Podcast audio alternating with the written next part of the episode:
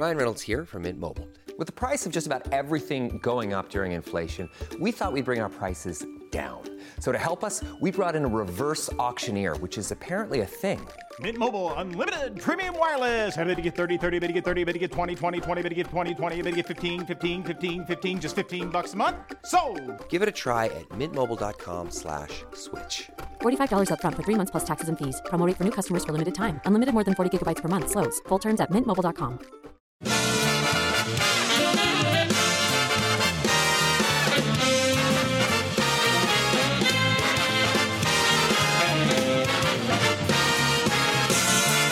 Live from the city that never sleeps.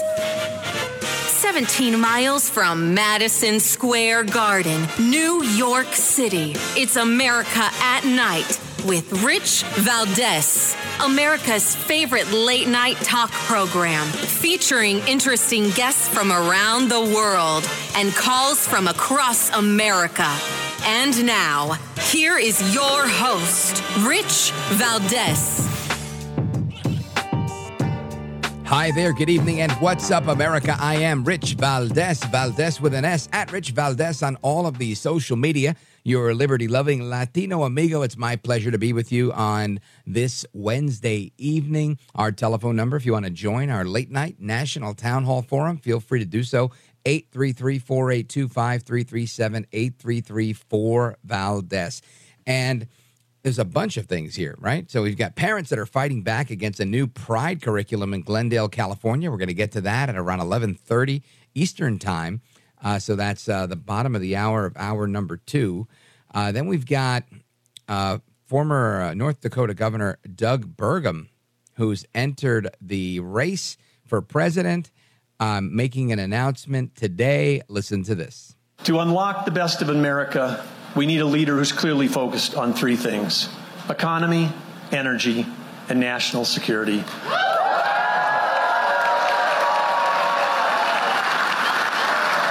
And that is and that is why and that is why today I'm officially announcing I'm running for the president of the United States of America. All right, so that's Doug Burgum. I know all of you are very, very familiar with Doug Burgum. He's a household name in most homes in America. If you're scratching your head and squinting your eyes, going, I've never heard of him before, it's okay. Me either. Not until this morning when I heard he was running for president. Uh, but uh, we're going to learn more about him as this um, unfolds. Uh, then, Chris Licht, right? He's the CEO of CNN. He's the one that tried to clean up the network and made some changes and got rid of Stelter and got rid of Don Lemon and was trying to bring the network in the right direction. I think tried to bring some balance back to it, bringing Trump on. That got him a vicious op ed in The Atlantic where they pretty much ended up ousting the guy. He got fired today. And um, it couldn't have been at a better time, I guess, for, for them.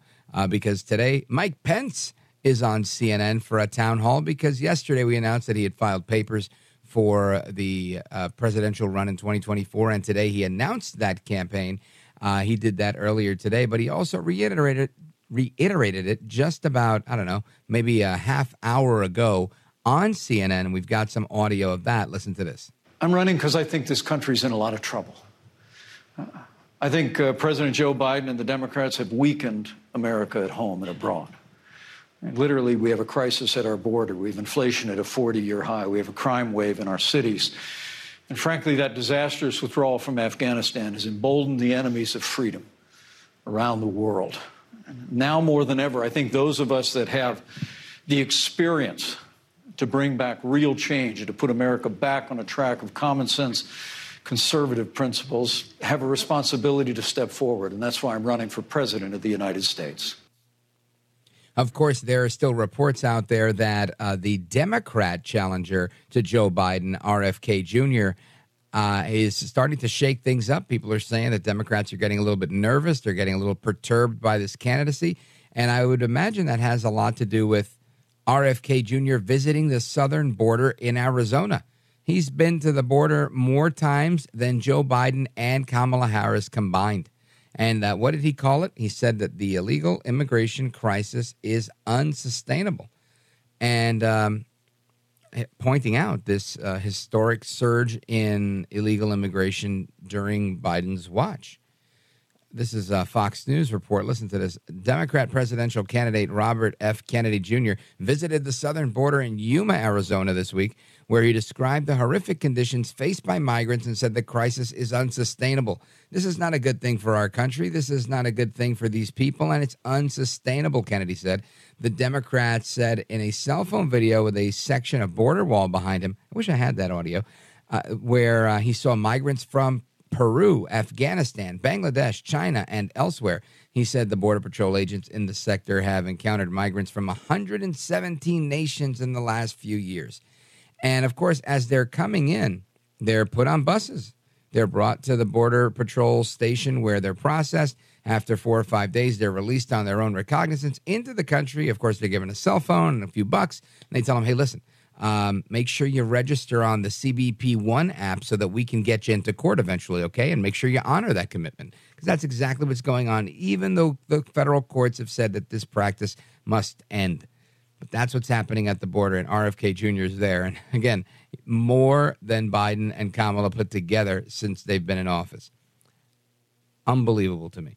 Now, what's interesting here is there's all sorts of news with respect to what's happening afterwards. You've got towns. There's a town in uh, upstate New York. I believe it's called Colonie, right? Uh, like Colony, but instead of with an I, uh, a Y at the end, it's with an I-E and the uh, accent on the I-E. So Colonie, New York.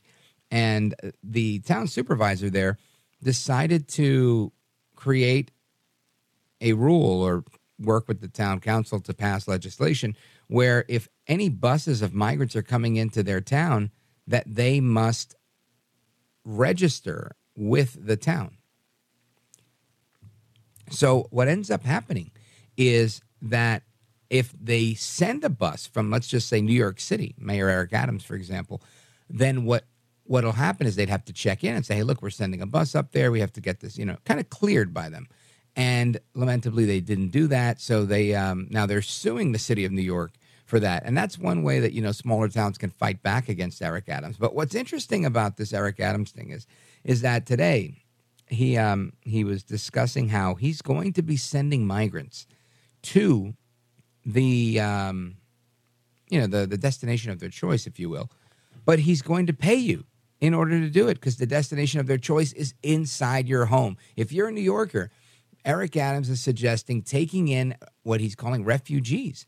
And if you take in these refugees, well, then you'll get not what they pay for you to take in a foster child, which you would think is probably more important than bringing in someone from another country who's able bodied.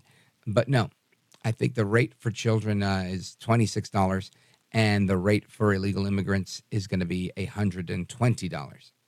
So that's the Adams plan for uh, housing migrants right in your private home. I, I'm not making it up. I wish I was. I wish I was, but I'm not. Right? This is a, an interesting place that we've landed in here in our country, here in, in the Big Apple, and anybody who's listening from anywhere else in America. Uh, you've got to think if that's happening here, you know they test it out here and it's coming your way, right? Just like these um, these crazy policies that we're seeing uh, uh, on the West Coast, and it, it just it strikes me that that we're not hearing any pushback. That people are just like, all right. I mean, maybe you got a couple of guys on, on radio, a few people in the news media that might say, oh, you know what? Yeah, it's probably not a good idea. But the fact that this whole thing is going down, and nobody's up in arms saying, hold on a second, I thought we um, we didn't do things like that. You know, so you know, rather than the government forcing them into your house, they're going to bribe them into your home. And I'm wondering, if all these people that are like, look, we've got to help these people, the Northern Triangle, it was the United States that started this problem, we've got to fix it, are they going to open their doors? We shall see. We'll get to that uh, audio of RFK Jr. at the border a little bit later. But what we're going to do coming up now, I want to talk about uh, CNN a little bit, uh, the state of the media, of course, the 2024 election and all of these new developments, as well as the Trump indictment. And we're going to do that with our buddy Peter Schweizer from the Government Accountability Institute. All of that straight ahead, plus your calls all throughout this evening. 833 482 5337 833 4 Valdez. This is America at Night with Rich Valdez.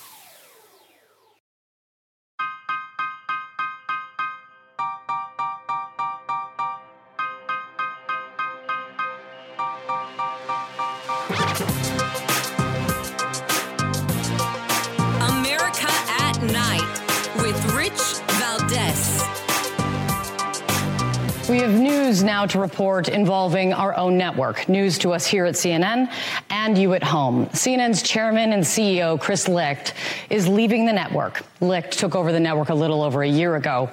David Zaslav, the chairman of CNN's parent company, Warner Brothers Discovery, he just made the announcement at the network editorial meeting. For now, a leadership team will take Licht's place, led by Amy Entelis, who's the executive vice president of talent and content development, along with Virginia Moseley, the EVP of editorial, Eric Sherling, our programming EVP, and David Levy, our new chief operating officer. All right, so that's the news uh, that uh, Licht is out as the CEO of CNN. And I wanted to talk about the media a little bit because we don't always talk about the media when we have Peter Schweizer on the show. And you guys know Peter Schweizer is the author of Red Handed. Uh, as well as Secret Empires, Profiles in Corruption, Throw Them All Out, Clinton Cash. I mean, the list goes on and on. He's written so many great bestsellers. But uh, Peter Schweizer, welcome to the program, sir. Hey, it's always good to be with you, my friend. Thanks for having me. You bet. So I, I want to get your take on on the the political, well, more the media landscape with CNN. Because I feel like uh, Chris Licht was trying to clean up the network at CNN, and as he was doing that, you know, he gets rid of Don Lemon. I guess they push out uh, uh, Brian Stelter, and they're making moves to become more news oriented, as some of their board members had indicated they wanted to see. And the next thing you know, they bring on Trump for a town hall. Create this uh, Atlantic op ed that destroys Licht, and then he's out today. What's your take? Yeah, I mean, look, I think the challenge that CNN has is that the way in which people are consuming news is very different than when CNN was conceived in its heyday. Um, people want to be entertained. I don't mean that in the sense that they want to compromise on facts and on news, but CNN is sort of remains in the time warp, I would say, of you know Walter Cronkite, where we're just going to kind of give you the straight news.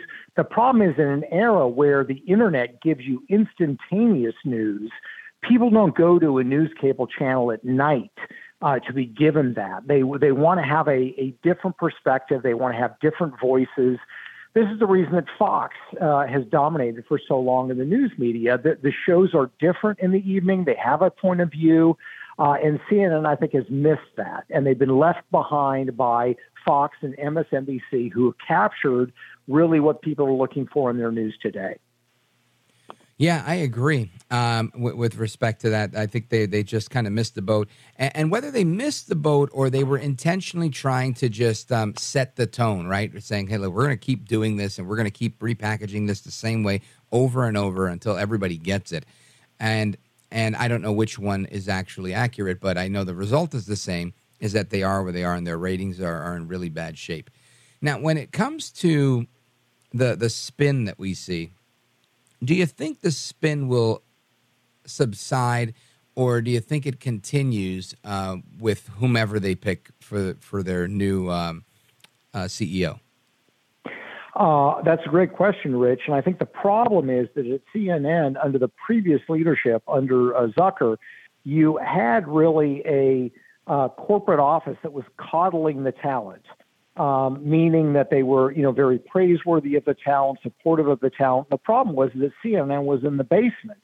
You can't be coddling the talent if you're not competitive in the ratings.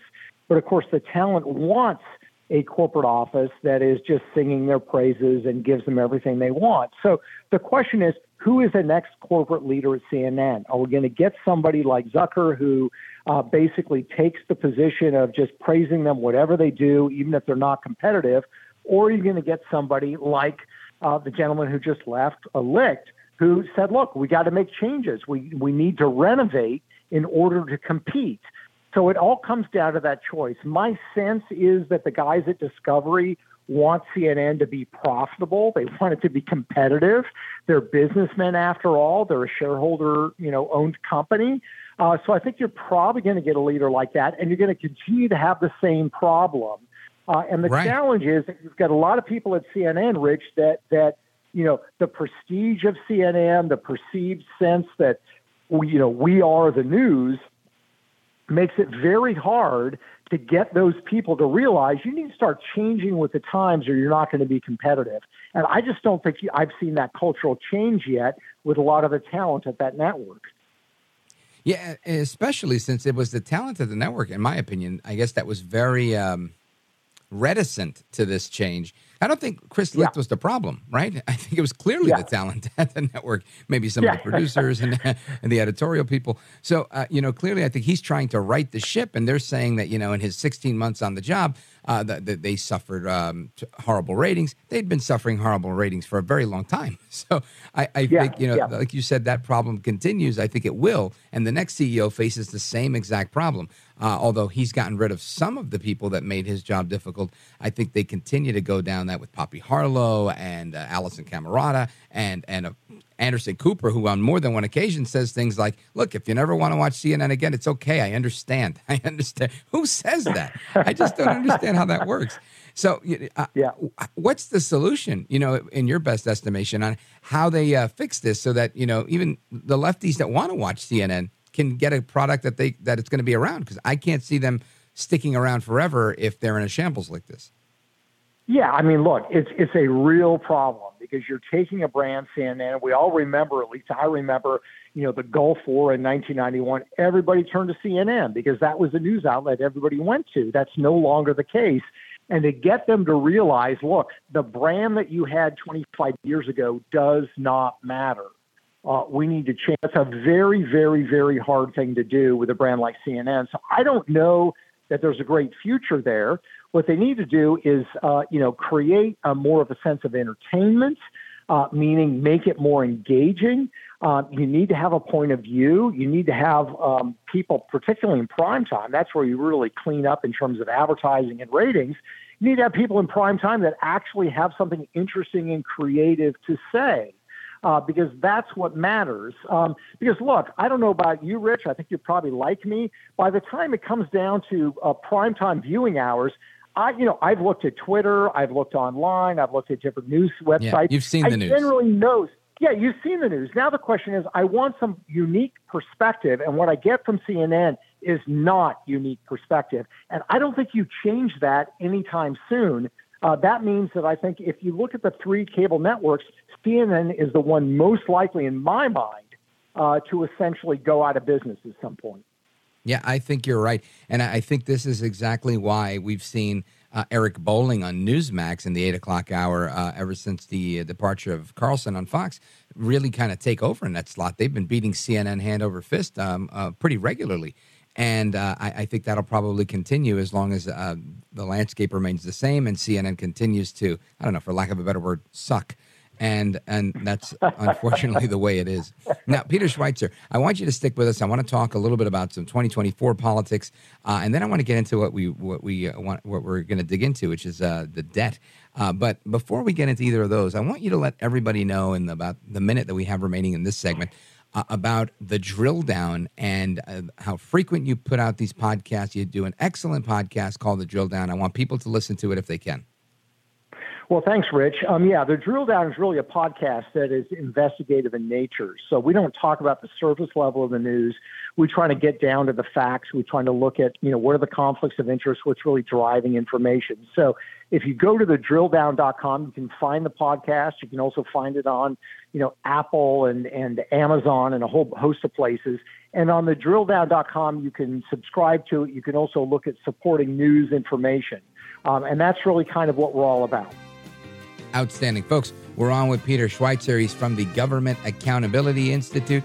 And of course, he's the author of a bunch of books, uh, which um, I'll, I'll, rattle off to you again when we come back. Peter Schweizer's with us uh, for a little bit longer. We're going to continue with him, plus your calls 833 4 Valdez, 833 4 Valdez. Don't go anywhere. Don't move a muscle. We're coming right back.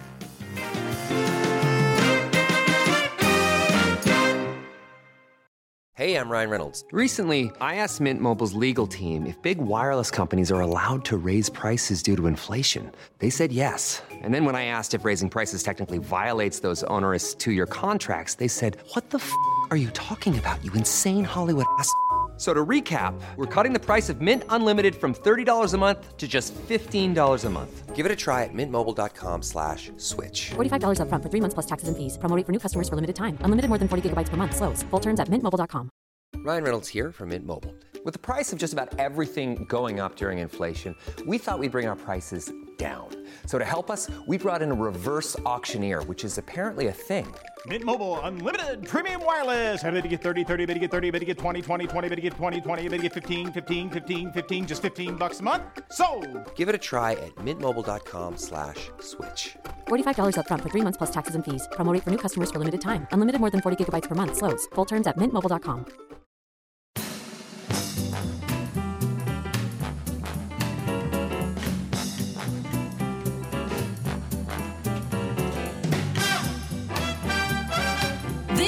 America at Night with Rich Valdez. I, I don't know the facts of the president's case. Um, uh, I, I don't know the facts of the former president's case. Um, and um, uh, but what we've got to have in this country is equal treatment under the law. All right, so lots of things to discuss in 2024 politics. Our guest is Peter Schweizer uh, from the Government Accountability Institute. And that clip you just heard was uh, former Vice President Mike Pence on a CNN town hall just about an hour ago, where he was uh, discussing many things Trump and looked kind of a little nervous, a little hot under the collar as he was answering questions about Trump. And I think he's got a tough way to go, but we're going to discuss that and more. We've got uh, Governor Burgum, who's entered the race, Chris Christie, who's into, entered the race, um, uh, Tim Scott a couple of days ago. I mean, there's a lot of movement going on. Peter Schweizer, what's your take on on any one of these candidates? Well, I think it's an interesting dynamic, Rich. Um, on the one hand, the polls show that Donald Trump is uh, ahead in the Republican primary, but it really seems like the support is pretty fluid, uh, meaning that you know, he's getting roughly 50% of people supporting him in the Republican primary. But when you ask people, are they open to, you know, if they support Trump, are they open to supporting other candidates? Uh, 75% of them say yes. They are looking for a possible alternative. So it's very, very fluid. I do think that Trump benefits from the fact that every time another non Trump candidate enters the race, you sort of split uh, the people who, you know, maybe don't want Trump to be the nominee. So I think it's going to be a free for all. But I also think that we're going to see some very interesting developments in these early states. Uh, Iowa, for example. Um, you know, if, for example, Ron DeSantis or somebody else pulls off an upset and actually wins the Iowa caucuses, um, that can create momentum and really change the dynamics of the race. So even though the polls show that Trump is the clear front runner. I don't think that that support is deep support. I think it is persuadable, and that means effectively on the Republican side we have a wide open race. On the Democrat side, of course, it's a very different story. Uh, a lot of Democrats uh, concerned about Joe Biden being the nominee, but they're not going to have debates, and nobody really has stepped in that I think presents a, a real substantial challenge to him. Um, you know, Robert Kennedy Jr., I think, has some interesting things to say, but I don't think anybody believes that he can actually win the nomination. So, uh, again, that may change if if if uh, Joe Biden continues to show weakness. It's very possible we could see a Gavin Newsom, the governor of California, or somebody like that step into the race, and then that might be wide open as well. All right, now Peter Schweizer, we're we're looking at uh, these ten candidates on on the Republican side. I think there's one or maybe two now on on the Democrat side, and and I agree with you. Um, and honestly, that's my take on on most of these candidates. I think most people believe that whomever you pick the candidate, Trump included, I think people the jury's out. People are saying I don't really think he can win. Right? I think that's the case. I think then there's some others that say that they, they do think he can win, but it, for me, I'm I just kind of look at all the tea leaves, and I'm looking at a, a New York Post report from a couple hours ago. Former President Donald Trump denied reports claiming that federal prosecutors have notified him that he'll likely soon face an indictment in the Justice Department investigation of his alleged mishandling of classified documents. Trump goes to Truth Social and he uh, uh, makes a social media post saying, No one has told me I'm being indicted and I shouldn't be because I've done nothing wrong. So this is uh, where we are. And then he goes on, you know, adding that this is like, you know, the hoax number one or impeachment hoax number two. Uh, and and I, I, get it because they're not doing this to any other candidate, right? You also have candidates like uh, my former boss, Governor Chris Christie, and who I who I respect and I like and I think is a good politician. Uh, but I don't think he's um, really has a path forward here other than to be this kamikaze candidate to kind of take out Trump. What say you? No, I, I think, Rich, that's a really astute observation uh, because, you know, the problem is the frustration, I think, with a lot of Republican voters and a sizable portion of independents is they don't want the primary, they don't want the general election decided by a court case. Uh, and mm-hmm. that's what I think a lot of the frustration is with the with the pursuit of Trump. I mean, look, you can say I don't know the particular details of the case. You could say maybe he didn't handle the classified documents well. You can say the same thing about Joe Biden. You can say the same thing about Mike Pence. I mean, this is right. this is a perpetual problem with the classification system in America. But people inherently don't want this decision made by a judge or a jury. They want it made by voters. Uh, so I think the more that they pursue Trump uh, in in the court of law, it actually benefits him in terms of the Republican primary, and that's kind of a paradox. But I think that's absolutely the case, and I think if they if they do actually indict him on this and or other cases, it's actually strangely going to be to his benefit in the Republican mm-hmm. primary. And again, I don't think that's something we want either. I think we just want it decided on the merits of who people of the relative parties believe is the best standard bearer for their party going forward into 2024. Yeah, Peter Schweizer, I know you're you're you're a scholar, you're a researcher, um, you're a really bright guy, uh, but uh, I want you to to put all of that aside and just think like a politician for a second and think who in their right mind comes up with this plan that says we're going to keep indicting Trump over and over. They already did it once, and he, he made a gazillion dollars in fundraising and and he dominated the airwaves like he was still president again. So after that, don't you think somebody would have said, "All right, let's not do that again"? That clearly backfired. if they're going to do it again, I mean, they might just hand him the nomination. And you're right; people are conflicted because they're like, "Look, I don't even like Trump anymore. I don't want to go with Trump, but guess what? I, I got to go with Trump because they're trying to railroad him." Yeah, I mean, look, one way you could look at this is that the Democrats want Trump to be the nominee. And one of the ways they encourage or almost guarantee uh-huh. him being the nominee is to continue to pursue him in these legal matters. That's one theory. I mean, I don't know what their motivation is. That may certainly be part of it. But yeah, I agree with you. It has not worked. It has not worked in the legal sense. Um, we certainly saw what happened with you know with the, with the the Mueller investigation and and all these matters. It seems to backfire. And yet, I do think if you look at the candidates, what is the reality? The reality is Joe Biden has high negatives because people don't think that he is quite with it. Let's say, uh, and and uh, also Donald Trump has high negatives because people maybe don't like his personality, the way he talks, etc. I do think that the Democrats would prefer to face Donald Trump in a general election than they would somebody like Ron DeSantis because his negatives, that is Donald Trump's negatives, are quite high. Everybody's made up their mind on Donald Trump. There are very right. few people that are saying I'm on the fence. I think with DeSantis, there's a little bit wiggle room.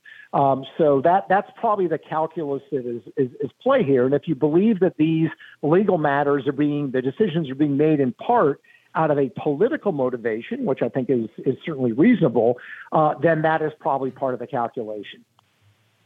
That's a good point, one that I hadn't considered. Uh, very good point. And I, and I, do like Trump, and I think you're right. People have made up their mind, uh, and and they really they realize whether yeah. the, the, whether you, you've decided what you like and what you don't like, and and you're coming up with a conclusion. It's everybody else that you kind of got to get to know, and I think that's why people are sort of on the fence. Uh, excellent point. Peter Schweizer's with us. We're about to jump into our conversation on does America have a debt problem? And uh, good old Mayor Pete Buttigieg, who's now Secretary Buttigieg, he. Um, he, says, no, no, no, no. Listen, listen, guys. We, we don't have a, a spending problem. We don't have a debt problem in this country. We just we just don't have one. I don't think we do. anyway, I don't know what he's smoking, but uh, I, I don't want any of that. Folks, we're on with Peter Schweizer. We're coming right back to him and our conversation on the debt. Don't go anywhere. This is America at Night with Rich Valdez.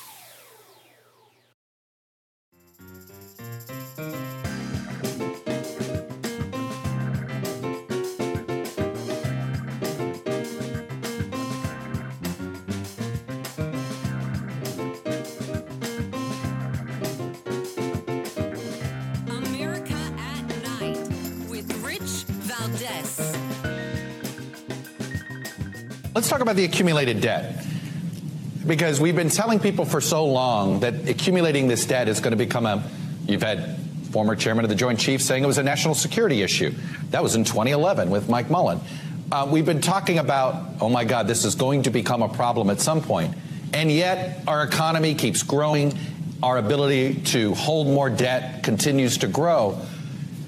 Do we have a debt problem in this country or not? What say you? Well, one thing I'll say is that we have been working to reduce the deficit, which is the first step in reducing the debt. Uh, you know, the right, but the debt does uh, keep growing. We've yet to re- we haven't reduced it. We've just sl- we've slowed the, we've slowed the rate of growth a bit. Yeah, I mean, again, that the first thing you got to do if you want to see that debt come down is to get a handle on the deficit. All right, so that is uh, Pete Buttigieg. He's on with Chuck Todd and uh, trying to wiggle his way out of saying, "Look, it's it's we don't have a debt problem. This is not what's going on here." Uh, meanwhile, we have a debt ceiling deal, but um, many, including Peter Schweizer, feel this deal just doesn't do enough. Peter Schweizer, welcome back. So let's discuss this. I know there's um, there's a, a piece in uh, Breitbart where you're a contributor that discusses this. It's got a clip from the drill down. If anybody wants to see it, I'll tweet it out so you guys can see it. But I want to dig into this a little bit, Peter Schweizer. Yeah, I mean, look, uh, the bottom line is you have to ask yourself a question Can a government spend as much money as it wants? Uh, and if you think it can, then you know why stop at, at a couple trillion dollars? Why not make it ten trillion dollars? The bottom line is most people recognize there are limits to what the government can spend and how deep the deficit can be. And we're reaching a point where we are going to be spending in a matter of a couple of years as much on just debt payments to people that we owe money to as we spend on our entire national defense budget. Um, that's just not sustainable. And the, mm-hmm. the, the national debt we now have is the size of our gross national product. That's like if you were living in a home and the debt that you want on your credit cards is the exact same amount as your annual income. I'm not talking about mortgage payments on a house. I'm not talking about investments. I'm just talking about debt payments that you're paying. Yeah, so that's not sustainable. The, the, infamous debt to income ratio when you go to buy a house. You're talking about 100%. Yeah, it's 100%. And and the problem is is that a lot of this money, let's be honest, is not being invested in something that's going to make us more productive down the road. Uh, it's being paid in entitlement programs and things like that. So we have a crisis in the country, and we have a political leadership, generally in most in both political parties, that don't want to confront it. Social Security is going to be bankrupt in 10 years. Is anybody really on Capitol Hill proposing any kind of solution for it? Of course not, because in 10 years, most of these people are going to be retired. They're not going to be at office. They don't want to make difficult decisions. They don't want to have to make tough choices. So they punt it and they kick it down the road. And that's the problem that we're facing today with our political leadership. And, you know, look, I think the Republicans tried to do some things uh, in, in this uh, debt ceiling debate. And by the way, the debt ceiling is the only time we have a serious budget debate in this country anymore. We don't really have budget debates like we used to have because Congress hasn't passed a budget on time since 1996. So this is the one opportunity we have to have a serious conversation about this. And what they essentially got were curbs on future growth in government spending. Uh, they didn't really get any cuts, and they complicated the problem, in my opinion, by saying we cannot cut defense. And look, I am as hawkish, as patriotic a guy as anybody, but if you were going to have a debate about cutting government spending, I don't see how you can say we're going to cut everything but defense. You're going to have to cut across the board. But nobody, again, wants to have that conversation. So it's very frustrating. It's like watching a train wreck that you see is happening in slow motion, but everybody keeps saying, well, it's so far down the tracks, we don't need to worry about it right now. I think we need to worry about it now because if we don't, we're not going to be able to avoid it when we're finally in front of it. You know, this is a um, an interesting place because I think we need to worry about this as of yesterday, right? Yeah. and and yeah, and, yeah. and, we're not there. And and you bring up a great point that we don't have these serious conversations about anything um, unless it's it's around the debt ceiling. We haven't had a, a balanced budget passed in forever, and and I don't think we're ever going to because you know one thing I, I've observed of Washington is that when you let them get away with something, they'll just keep getting away with it.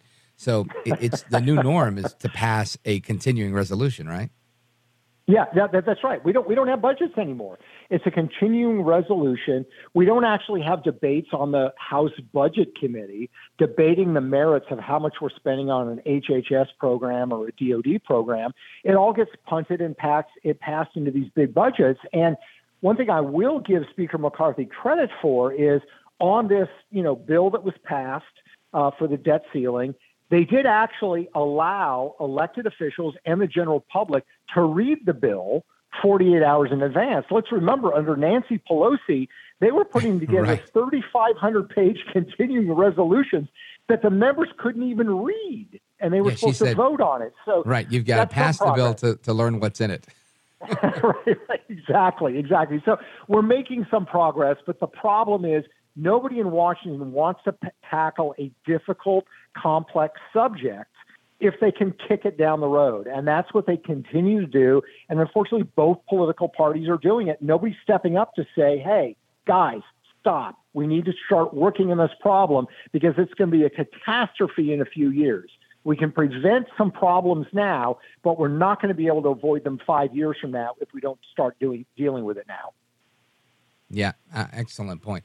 Folks, Peter is president of the Government Accountability Institute. He's the host of the Drill Down podcast, a senior contributor at Breitbart News, and uh, he's the author of many books, um, not the least of which is Red Handed, which was, uh, was that the most recent one, Peter? Yeah, that, it came out in 2022. That's right. Yep, red handed how American elites get rich helping China win. And we're, we're still seeing that uh, play out. Peter Schweizer is one of the first uh, to bring that to our attention. Peter Schweizer, let everybody know how to get in touch with you, how to buy the books, how to listen to the podcast, and how to keep up to speed with the work that you're doing. Well, thanks, Rich. It's always great to be on with you. Um, you can uh, find our podcast on the drilldown.com. You can find our organization information at g-a-i.org, or you can go to peterschweizer.com, and you can find my books everywhere. Um, the last three have been number one New York Times bestsellers. I appreciate the support of people, and I love to hear from people. So if you actually read the books and uh, you want to send me comments, I would love to hear your thoughts and uh, your input on uh, what I've written about. Outstanding. Now, what are you working on? Give us a sneak peek. What's the next one about? well, I'm doing a book right now uh, that is looking at China and the threat presented by China and the fact that our national leaders don't want to confront it. And unfortunately, Rich, even on these kind of important issues, it all comes down to money. It all comes down to a strategy that China has employed called elite capture, and it's pretty straightforward. It's like instead of confronting a foreign country, we're going to buy off parts of the political elite. We're going to give them political deals, and it's a huge problem in America. So that's what I'm working on right now, and uh, you know maybe we can come back and talk about it in six or eight months from now. Looking forward to it. Peter Schweizer, everybody. Thanks for being here. Always a pleasure. Thanks, Rich. All right, folks. More to come straight ahead. Don't go anywhere. This is America at Night with Rich Valdez.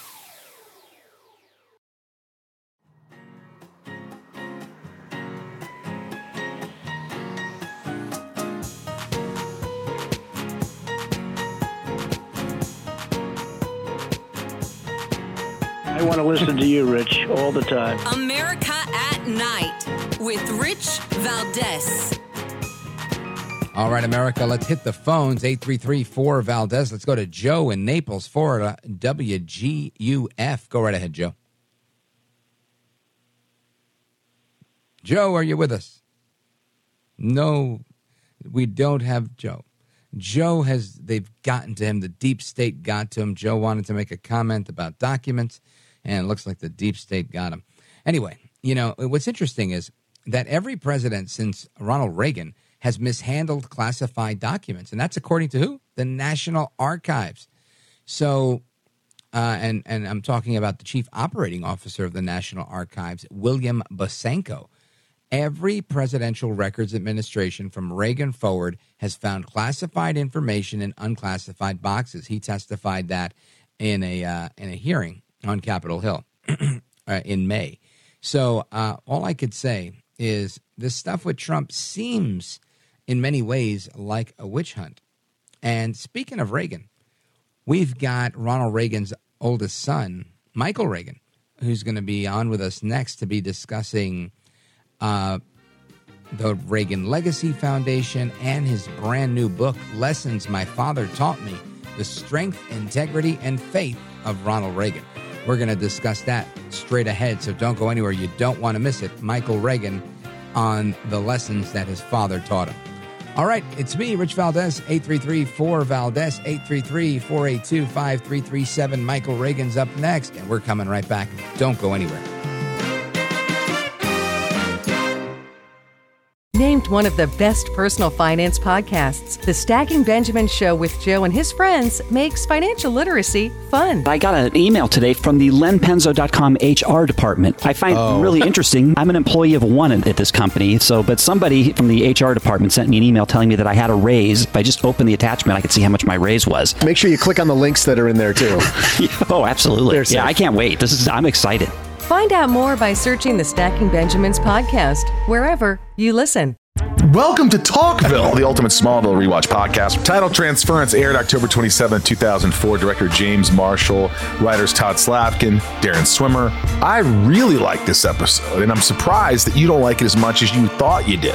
I actually respect your opinion more than I respect my own in general.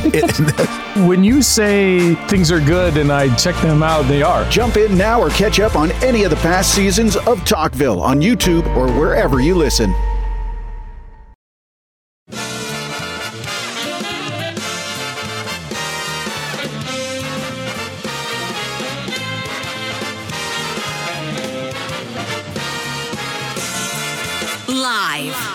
The city that never sleeps. 17 miles from Madison Square Garden, New York City. It's America at Night with Rich Valdez, America's favorite late night talk program, featuring interesting guests from around the world and calls from across America.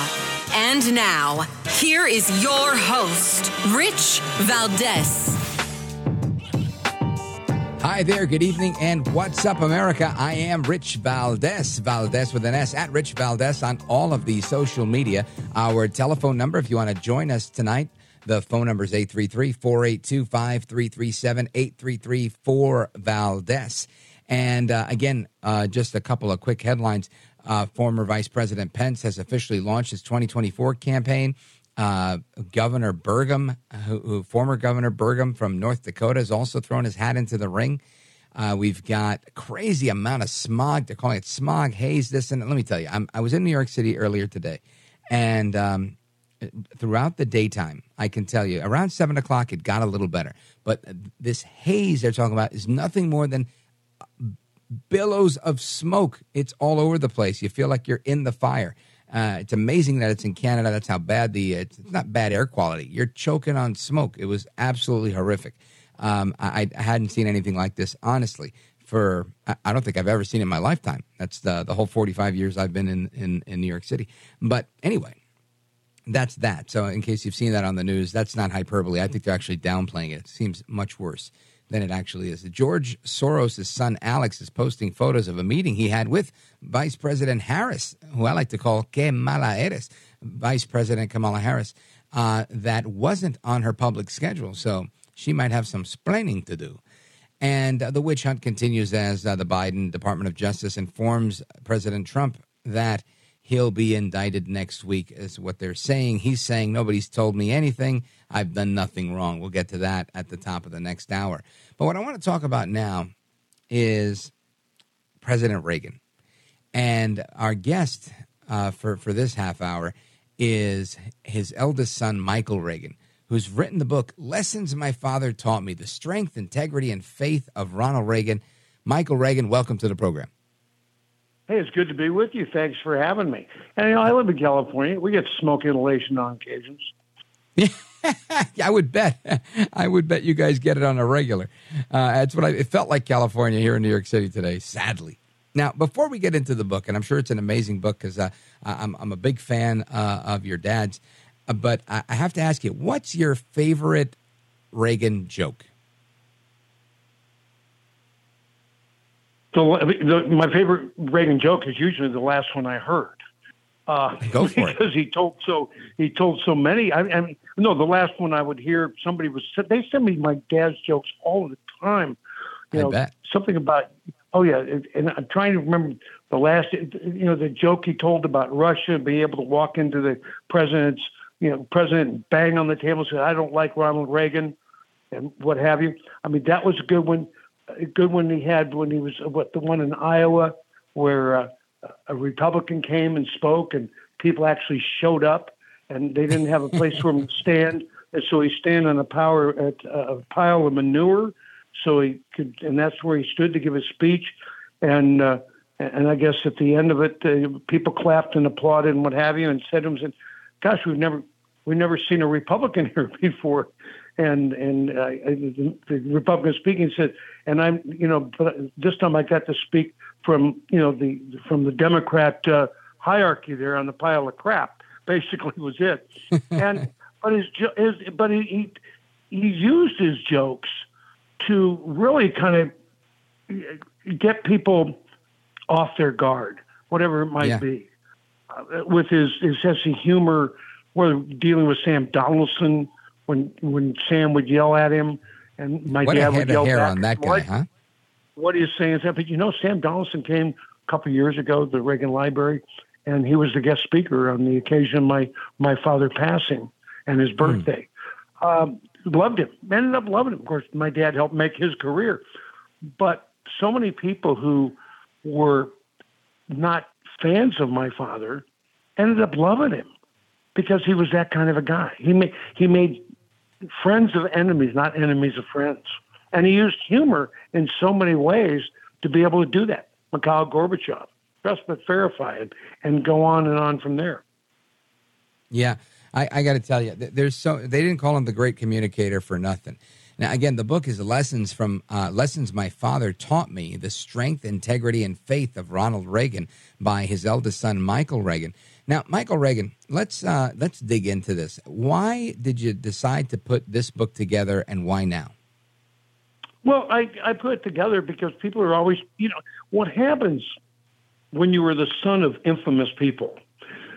I mean, only two people were ever born into a family where the mother would go on to become an Academy Award winning actress, my mother, Jane Wyman, and your father would go on to become president of the United States. Only two people were ever born into that family my sister Maureen and myself. And Maureen passed in 2001, so now it's like me. And it doesn't matter what you've done 26 years in radio, five, six, seven world records in powerboat racing, all the things I, I've done.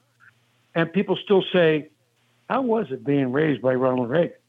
And that's always the first question. When I, I go out and give a barn burning 45 minute talk, go to Q&A, first question. How was it being raised by Ronald Reagan? And so you get to a point saying, you know, maybe I should just write that book. Except what you know, the lessons I learned from my father, because it doesn't matter how much I've done. You are so small in some ways compared to your your parents, who were just huge uh, in the industries they were in. My mother in acting, my father was there also. My mother has two stars on the Hollywood Walk of Fame handprints and footprints of Grauman's Chinese, Academy Award Best Actress, Best Song, Best Picture, four Golden Globes. Dad, by the way, only has one star on the Hollywood Walk of Fame, uh, but he ended up doing pretty good with his life. But again, you it's that it doesn't matter where I am in the world. That's the questions that's always asked. So therefore, you have a book, lesson my father taught me. Outstanding. Well, I, I got to tell you, I, I'm, I'm looking forward to um, to checking out the book because these lessons, you know, there, there, are lessons that your father's taught me, right? And I was born in '78, Mm-hmm. you know, but my mom was a huge uh, fan of, of, of President Reagan's and my dad, and they, they were all, uh, I guess, Reagan Democrats, you could say, and then became Republicans and kind of Re- Reagan was a Reagan Democrat. Reagan was a Reagan Democrat before he became a Republican. Excellent point. You know, you know, so it's but it, it, it's so you're the same age as my son Cameron, born in 1978. Uh, Mm-hmm. You know, it, it's it's and it- boy, he just idolizes his grandfather because the older he gets, the more he learns about his grandfather. Or my daughter Ashley, who just got married, learns more and more about her grandfather. but, but, but thank you. But probably the first lesson I learned, and you probably talk about it a lot on your show, I learned about America from my dad. You know, too often we put off teaching our children about America to someone else other than us. And I remember sitting in the right front seat of, it, of my dad's station wagon after he would pick me up at mom's house on a given weekend and we'd go out to the ranch. And I'd be riding out there. He regaled me with Army, Navy, Marine Corps, Coast Guard songs. He would sing. Just, he would just go off doing that. And I learned about America sitting in the right front seat of a station wagon, riding out to the ranch on a, any given Saturday. And it was great to, to, to gain that, that knowledge you know, and maybe I didn't understand it as much then when I was younger. Usually we just look at our parents like they're nuts anyway. Uh, but the older you get, the more you really get to understand it. So when people sit there and say, "Was your dad really like that?" You go like, "Yeah, he was really like that." I, I was uh, at the ranch center today, and there were some uh, couples that were there who were going to go to the ranch for the first time and visit the ranch, possibly be people who were going to contribute to Young America's Foundation. And they said, "What do you What do you want us to know about the ranch?" I said, "What you're going to learn is when you walk through that door of the of the ranch, you're going to say to yourself, "Oh my God, I was right. He's exactly who I thought he was." That was my dad. Outstanding. Folks, we're on with Michael Reagan. He's the author of the brand new book, Lessons My Father Taught Me The Strength, Integrity, and Faith of Ronald Reagan. When we come back, we're going to discuss. Um, a little bit about the the the, the acting history and um, the the move into politics, as well as digging into the book. Lessons My Father Taught Me The Strength, Integrity, and Faith of Ronald Reagan by Michael Reagan. We're coming right back. This is America at Night with Rich Valdez.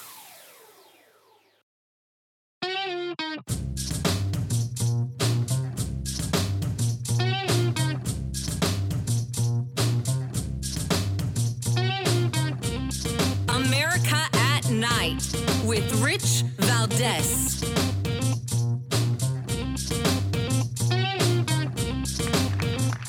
You know, there's a story about a pig and a chicken. They got tired of farm life, decided to find jobs in town. They no sooner arrived in town when a chicken spotted a sign in the window of a restaurant. It said ham and eggs, a dollar and a quarter. The chicken suggested they go in and apply. And the pig said, Wait a minute. For you, this job only requires a contribution. For me, it's a total commitment. All right, there's a great example of Reagan's uh, wit and humor. Our guest is Michael Reagan. He's the guest of Lessons My Father Taught Me the Strength, Integrity, and Faith of Ronald Reagan. Michael Reagan, uh, we talked about your dad's humor a little bit earlier. I want to talk about some of the um, contributions that he's made to America, and there, there were many. Uh, I think most notably, and one that's most um, noticeably absent now, is how he was president of SAG, the Screen Actors Guild, and because he'd become so much of an anti-communist uh, throughout his career, he did a great job of keeping Chinese influence, communist tendencies, things that are uh, pervasive today in Hollywood. He kept them out of Hollywood, and today we don't see that, and and that stuff is running amok everywhere. What's your take on that? Well, you know, he was president of Screen Actors Guild nine times. Took him out on strike twice. Once so they get their rights back. You know, every photograph taken of me as a child was taken by the studios because once wow. you signed on with a studio, they owned you, lock, stock, and barrel. Um, and he took them out on strike so they'd get their rights back. They get residuals today because my father took them out on strike so that actors would get residuals if their shows played again. And you know what he did when he when he signed that into law as SAG president? He wrote himself out of it. So he would never receive residuals because he didn't want people to believe he was only doing it so he'd make money in the future off any of his movies that may rerun. It, it's amazing what he did, Screen Actors Guild. And uh, on his 100th birthday, we want to see if we can get him an honorary Oscar. And they turned it down. No, we're never going to give him anything. And, but again, it was a, it was a different time. And my dad had to come home. He had to sleep with a gun. My mother Jane was you know, this is crazy. Uh, he had to he had to be tough with these people back in back in the 30s to 40s, and and 50s, and when he took them out on strike, I think 1960s also, early 60s. Had to be tough for these people, but it probably also honed him to when he becomes president of the United States. He's now dealing with the king of communism and socialism, the Soviet Union. And I think it probably Mhm. honed his skills to be able to deal with them uh, in the future, which he did. And uh, and you know the rest is kind of history. The problem is uh, we believe history started this morning when we got out of bed. Uh, we don't understand that we're doing the same things now that in fact he fought against as as Screen Actors Guild president, as governor of California, as president of the United States of America. And the world is sliding back to where it was prior to him and Pope John Paul and Lech Walesa and Václav Havel and you know, Lady Thatcher and what have you, where they put us on a great footing. That footing is disappearing. Now, Michael Reagan, uh, the whole book is obviously about lessons that you've learned from your dad on uh, his strength, his integrity, his faith. Um, i- If you wouldn't mind, take a moment and, and share a couple of those stories of strength, integrity, and faith with us so that people could uh, learn some of these lessons that you've learned. Well, well, I- I'll give you one. I mean, one of the things, and this is the last one I say in the book, forgiveness. I, I learned to forgive because I had things in my life that I just never would forgive people for or forgive myself for. And it, it, it, like you used to say, don't let someone else's attitude determine your attitude for the remainder of the day. And how many of us sit there and, well, my parents are angry at me or didn't treat me right or didn't say they loved me. And so I'm going to hold that against them for the rest of my life and act accordingly. So he really talked about forgiveness uh, with faith. Uh, flying on Air Force One, gosh, it was Good Friday, 1988. And as we're landing at Point Mugu in California, he counts out the number nine on his fingers. I said, What's important about that? He said, Well, number nine, nine more months, I'll no longer be president. And that's important to you? He says, Yes, it is. I said, Why? He says, Ever since I was shot back on March 30th, 1981, and I looked out the window of the limousine and saw people laying in their own blood with bullets meant for me, I haven't gone to church on a regular basis. I haven't wanted to put people in harm's way. So I'm looking forward nine months from now of no longer being president of the United States. And so on Sundays, I can once again start going to church on Sundays mornings and visiting with my Lord and Savior. I haven't done that all these years, and now I'll be able to do it. Wow. It, says a lot about his commitment to his own faith and who he was, you know, behind the scenes. What was it like watching uh, your dad grow from being this big Hollywood actor to being president of the United States?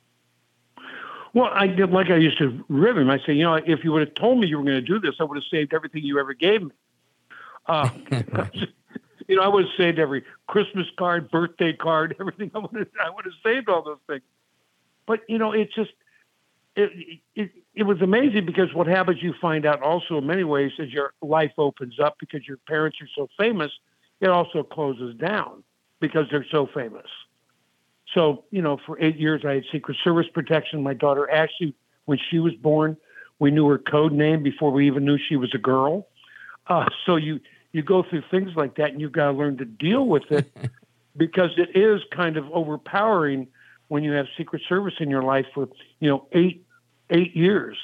And so what I do is concentrate really what my sister wanted me to do. She she said, Michael, when you can leave radio, will you promise me you'll leave radio? and carry on the legacy of our father. And she was on her deathbed with melanoma. And we had this conversation three months before she would die. And I promised her then, I said, Yeah, I will. And I left radio in 2009. I have a foundation, the Reagan Legacy Foundation. We provide scholarships for the men and women who serve aboard the USS Ronald Reagan uh, that's out there right now protecting Taiwan and what have you from what's going on in that area of the world. So we have these a great program. Give a thousand dollar checks to men on board, two thousand dollar checks to family members who are at home trying to better their lives and their their education, and so you know keeping the legacy of my father alive because it's such a wonderful, wonderful legacy. And as we just passed up D-Day, the fact that my father was the first president to ever speak at Normandy, France, on D-Day. Every president Wow. since then, save one, Biden, has Yep. spoken at Normandy, France on D-Day. You know, we we played that audio yesterday, so it's it's so apropos that you're on with us today, folks. Let me just remind you, we're on with uh, Michael Reagan, the eldest son of President Ronald Reagan. Lessons My Father Taught Me is the book, The Strength, Integrity, and Faith of Ronald Reagan. Michael Reagan, in the few seconds that we have remaining, let everybody know how they can get a copy of the book and learn more about the Reagan Legacy Foundation. Uh, the easiest way, go to Amazon. I just go to Amazon. You can order on Amazon. If you want to find out about our scholarship program, you go to ReaganLegacyFoundation.org and hit donate. Perfect. All right, folks, that's Michael Reagan. I want to thank you, sir, for being a patriot and for this book and for being with us tonight. Thank you very much. Bye bye. You bet. All right, straight ahead, more to come. Don't go anywhere. I'm Rich Valdez. It's America at Night. Hi there. Sorry for the interruption, but are you enjoying this show on Google Podcasts? You should know that the Google Podcasts app is going away this spring. That's right, going away, gone as in no longer available. You can still enjoy this show elsewhere though. Try out Spotify or Amazon Music, or maybe TuneIn is more your style. Whatever app you switch to, be sure to follow so you never miss the next episode. And thanks for listening, wherever you listen.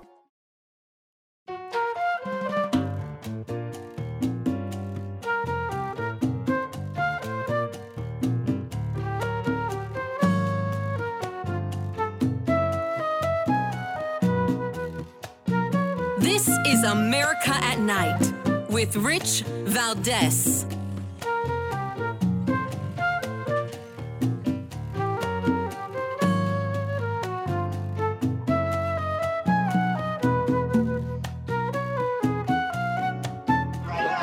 Pride Month event at a Los Angeles area elementary school, it broke out into violence last week. Police officers, they had to separate protesters and counter protesters outside Saticoy Elementary.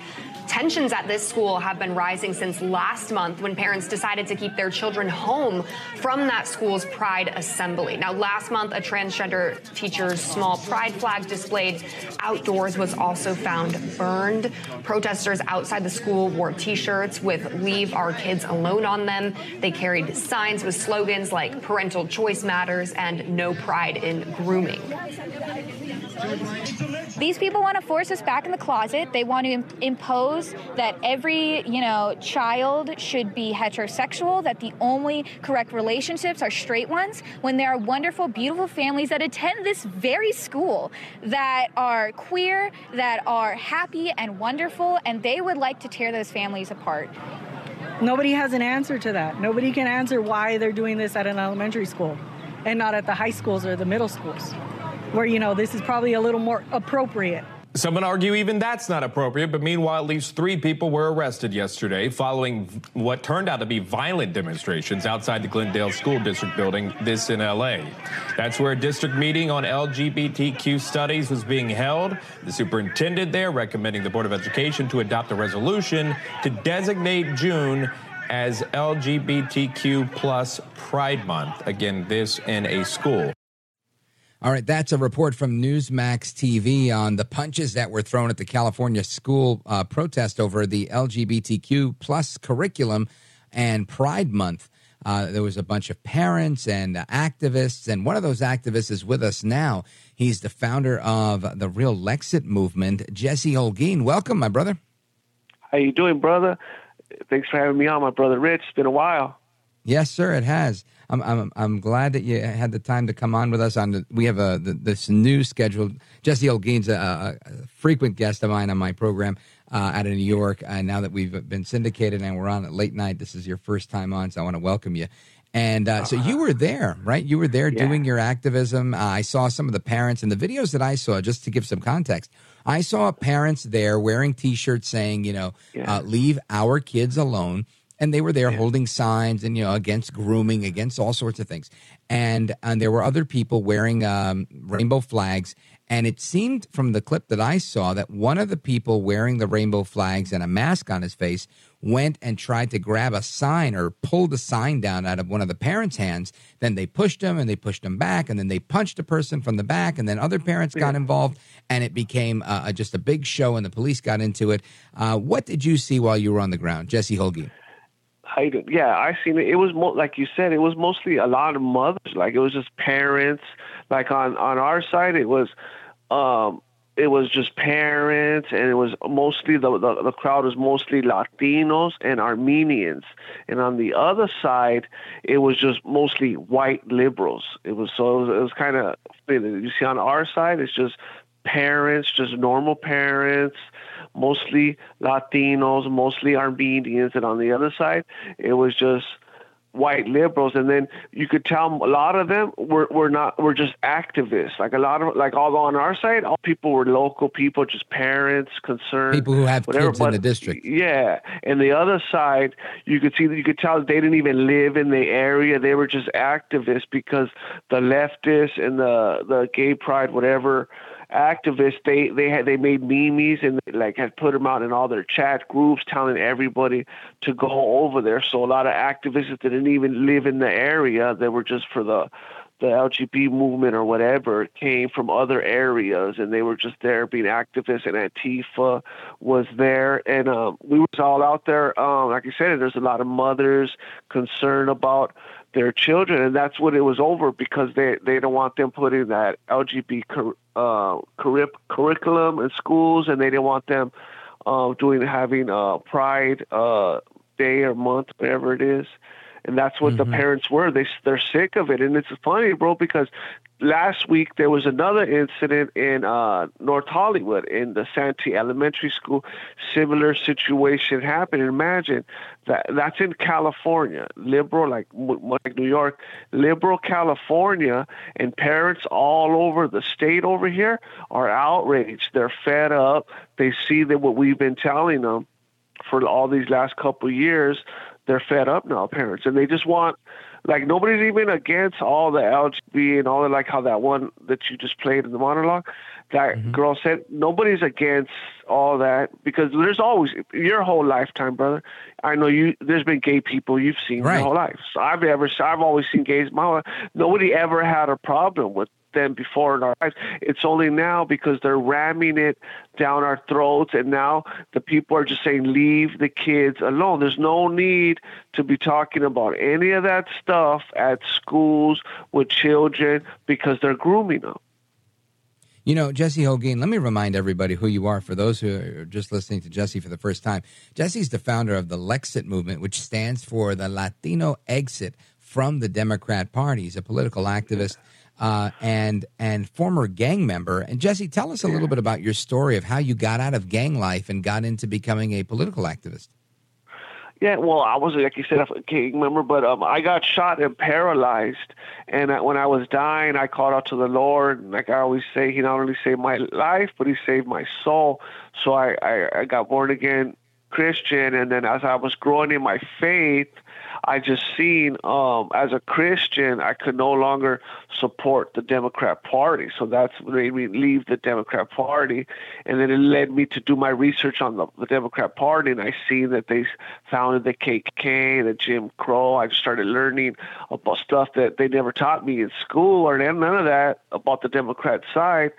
So I left them. And then um, when Trump came out, I seen that the media was just attacking him every day nonstop. So then, and And I just want to reiterate, you- you're like of Mexican heritage, right, Jesse? So Yeah, when, I'm when Trump came on the scene, 2015, the big thing there, he was saying, is, you know, the Mexicans, they're bringing their rapists, their murderers, and that was the only clip that you could hear being played out of context by the media. How did you react to that?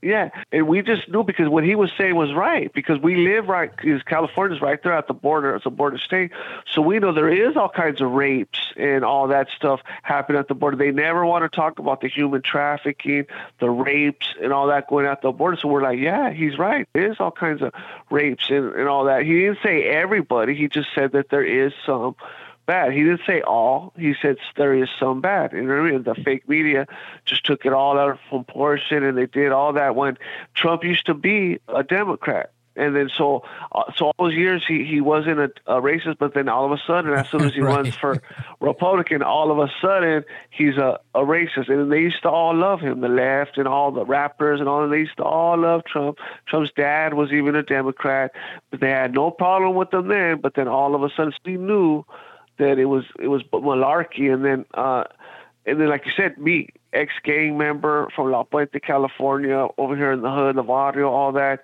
He invited me to the White House six times.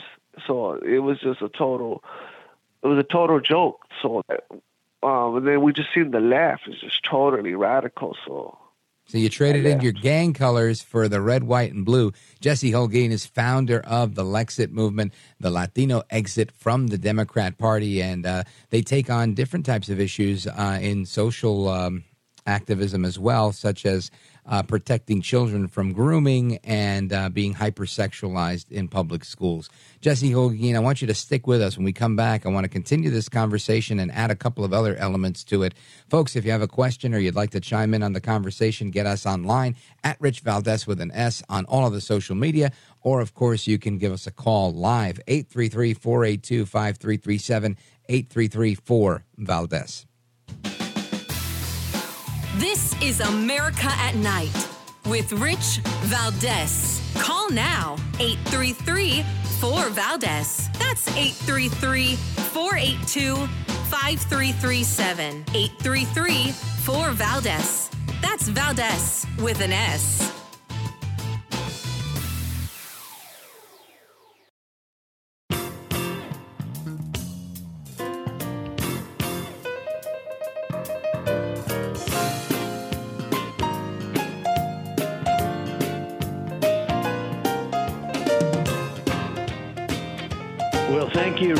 thank you for everything. I know you very well, and I have I listen, but I have a lot of people that listen, and they love your show, and I appreciate it very much. America at Night with Rich Valdez.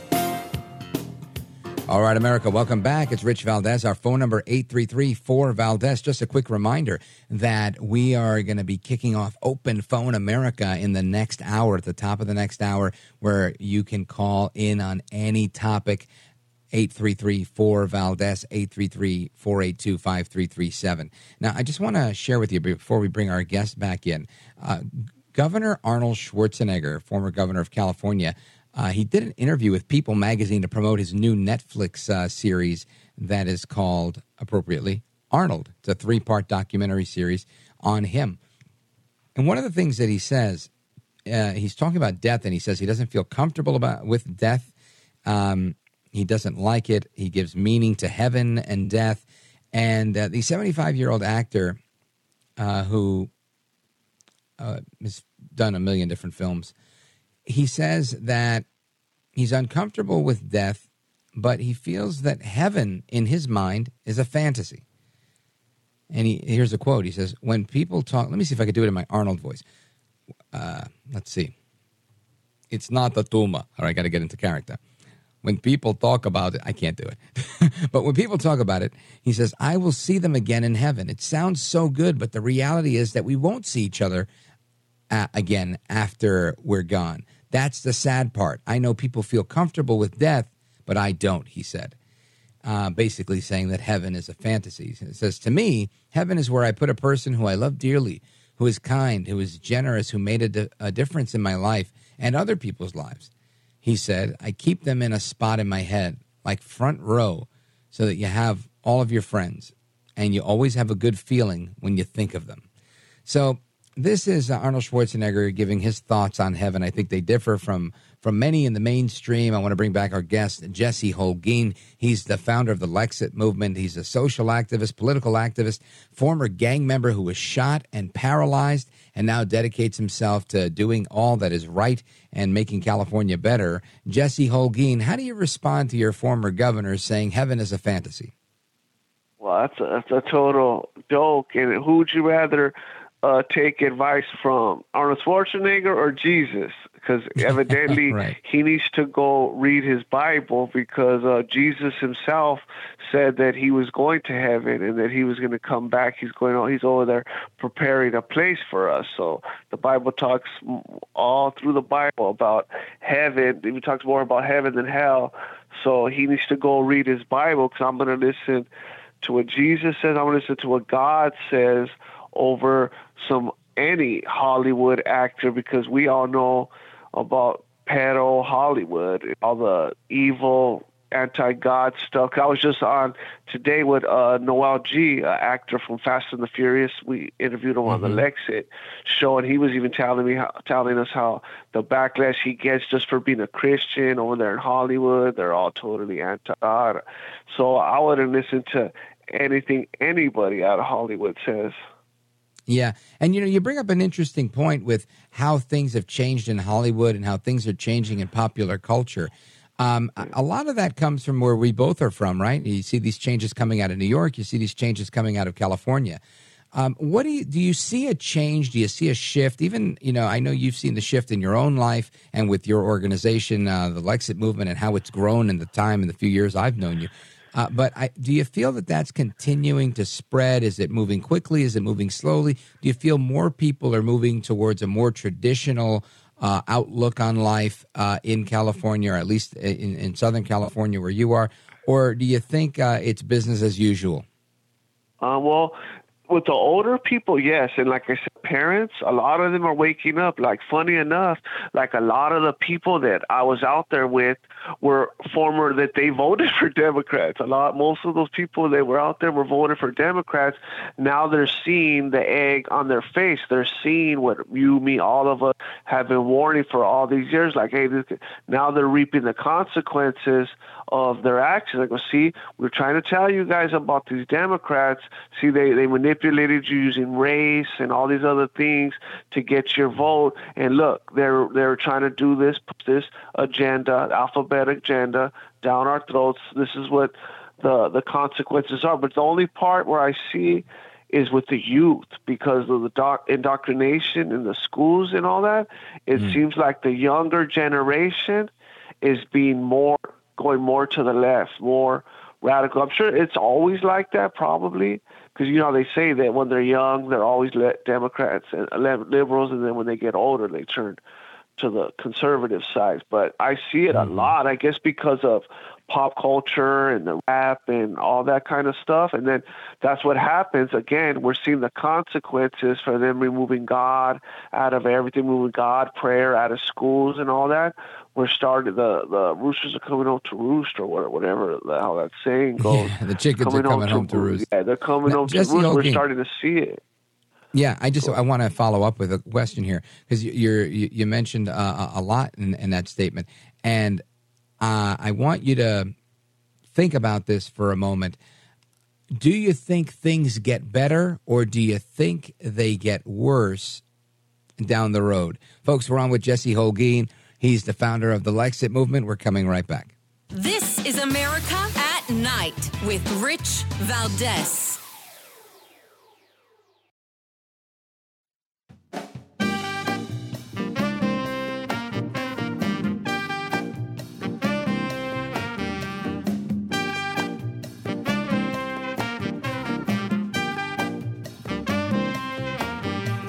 This is America at Night with Rich Valdez. Call now 833 4 Valdez. That's 833 482 5337. 833 4 Valdez. That's Valdez with an S. All right, America, welcome back. And you've seen him on the Fox News channel. He speaks at some of the largest conservative conferences and conventions across the country. Jesse Holguin, he's a former gangbanger from Los Angeles. And he uh, turned his life around after getting shot and paralyzed. He's in a wheelchair, he's a paraplegic. And now he's uh, a prominent social activist focused on politics and, and social issues uh, across the country, based out of Los Angeles. He's with us now uh, until we wrap in a moment or so. Jesse Holguin, welcome back. Let everybody know how they can learn more about the work that you're doing to protect kids from grooming, to uh, protect um, your fellow citizens in California from the ever encroaching larger government that you see in California, and um, how they could keep up to speed with everything that you're doing in that regard. Yeah. On our website, or go to our website, wearelexit.com, or, or on social media, we're on, on, on Instagram, we're under Lexit Movement, and then on Twitter, TikTok, all that Lexit Movement. Only on Facebook, we're Real Lexit, but everywhere else it's just Lexit, Lexit Movement, and again, it's the website is wearelexit.com. And um, Jesse Holguin, when are you coming to New York? Jeez, I know. My wife's been telling me that. I don't know, brother. Hopefully soon. Shoot, let me. I don't know. Maybe. well, if you don't come to New York, hopefully I'll catch you. I'll get. I'll, I'll come and visit you. The weather's always good in California, although it gets a little uh, smoky and smoggy over there. But um, we Yeah. definitely got to connect real soon, folks. Jesse Holguin, he's founder of the Lexit Movement. Jesse, I want to thank you for being with us tonight. Um, I know that uh, you're, you've got your hands full with the work that you're doing, and it's a remarkable story that you have, and a lot of work ahead of you. So, uh, Godspeed to you, my brother. Hey, well, we'll be in front of Dodger Stadium. We're having a rally on the 16th in front of Dodger Stadium, so everybody keep us in prayer. Amen to that. Jesse Holguin with the Lexit Movement. Thanks again, my brother. All right, thanks, brother. Yes, sir. Now, folks, straight ahead, we're going to get into all the topics of the day, as well as my uh, inside analysis, commentary. I'm going to crack a couple of jokes as well, some audio, some news articles, and of course, your calls. That's the my favorite part. You know, of course, this being a call-in show and an interview program, we balance the two. But in the third hour of the program, we love to welcome your calls from across the country. You got to get them in early though, because we always end up leaving people on hold once we wrap up the show, and I hate doing that. So call in now, 833-4 Valdez, 833 482 5337 833 482 5337. It's Open Phone America and it's starting right now. Don't go anywhere. Rich Valdez, America at Night. We'll be right back.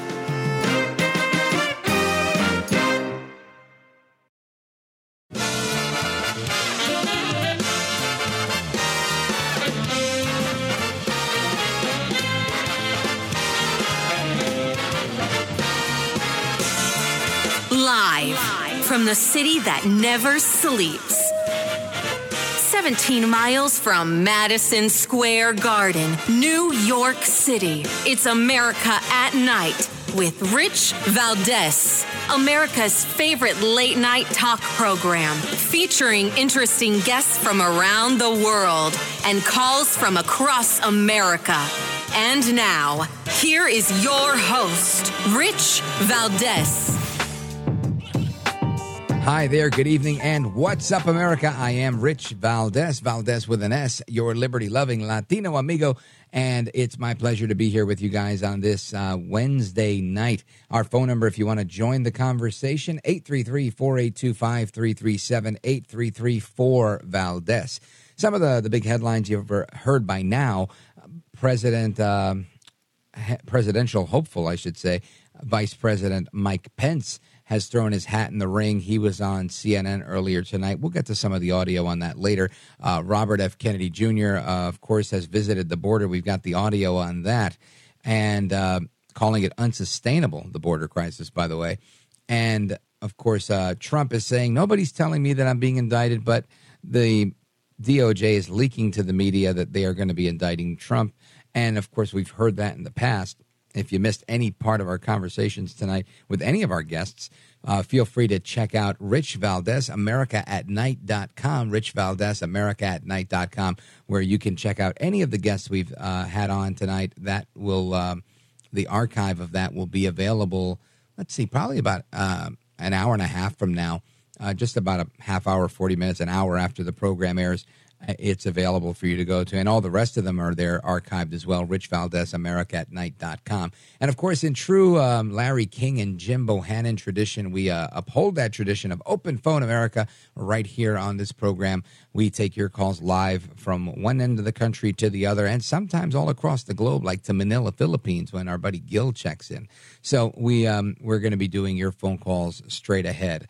I also wanted to um, remind you that tomorrow, believe it or not, it was uh, tomorrow. Will be I think it's four years or three years since um, I um, went to say hello to my least favorite congresswoman from the Bronx and Queens, Alexandria Ocasio Cortez, AOC, better known as All Out Crazy to the folks listening to this program.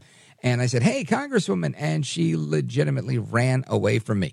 Then her people said, No, no, no. She wasn't running. She was just marching in the parade. And then there were people with cameras and they caught her running away. so that video went out and it went out on the New York Post. It was a big deal. And then her, uh, her team uh, told me to go F myself uh, on Twitter and then they deleted that. But then uh, the Washington Times and the New York Post had gotten a screenshot of it, and it, it was a big thing. And that that um, press secretary eventually did. Um, resign, lose his job, whatever. Anyway, we'll get into that t- tomorrow. I just wanted to tease that. And of course, we're going to get into your calls because I, I want to get into those. Now, let me see. Where are we going to go from here? We're going to go to, let's see, let's see, Ken. Let's go to Ken. He's calling from Lansing, Michigan on WILS. Go right ahead, Ken. Good evening, Rich. Uh, great show as always. What a what a great guest you just had on. The gentleman from California, Jesse, I believe was his name. Jesse Holguin, yes. Well, I'll tell you what, California could use a hell of a lot more men like him. You're not kidding. And that's him in a wheelchair. he's he's a tough guy. He's a fighter.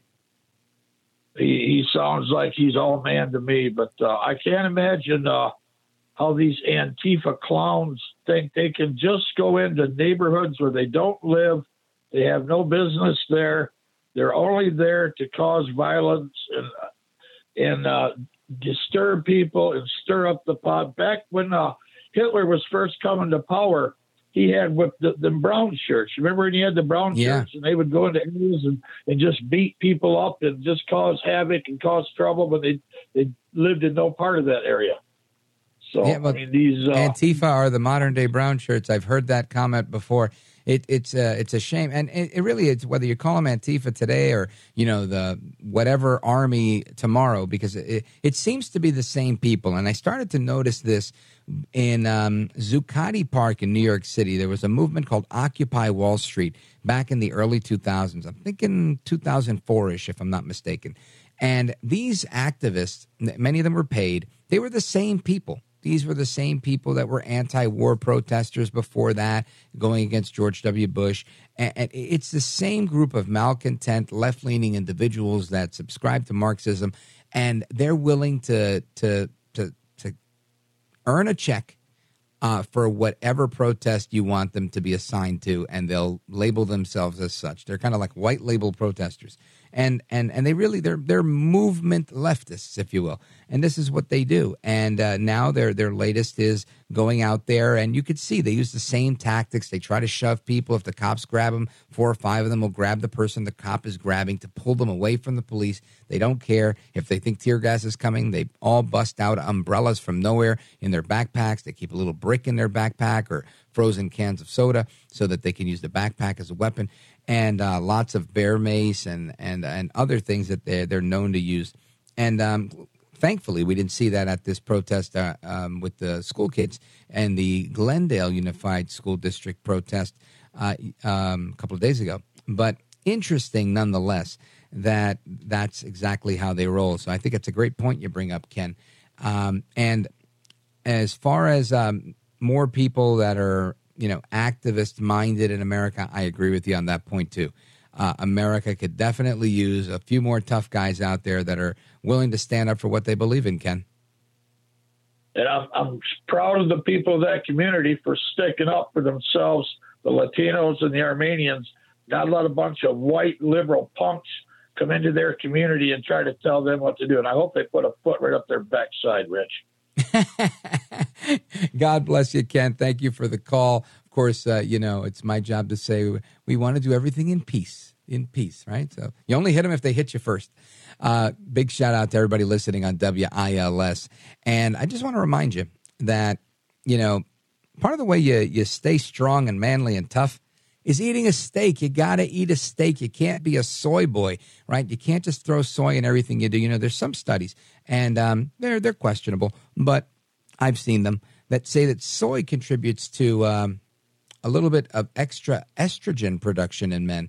And some suggest that you know all the soy latte drinking folks out in California that are uh, Antifa members um, are suffering from this uh, it, this uh, low uh, testosterone issue. I don't know, but I say eat a steak. You know why? Because eating a steak is one of the things that I love doing with my dad. I and I continue the tradition with my brother. We go out in the backyard every now and again. We'll throw a you know I like I like all sorts of cuts of uh, steak. And one of my favorite things to do is to order one of the packages from Omaha Steaks. You know, Father's Day is right around the corner. So why don't you get your dad what he really wants? Omaha steaks. They're perfectly aged, always tender, and guaranteed delicious. The Father's Day experts at Omaha Steaks have made it super easy to put a smile on your dad's face. Do it this summer, and you can do it with their hand selected packages.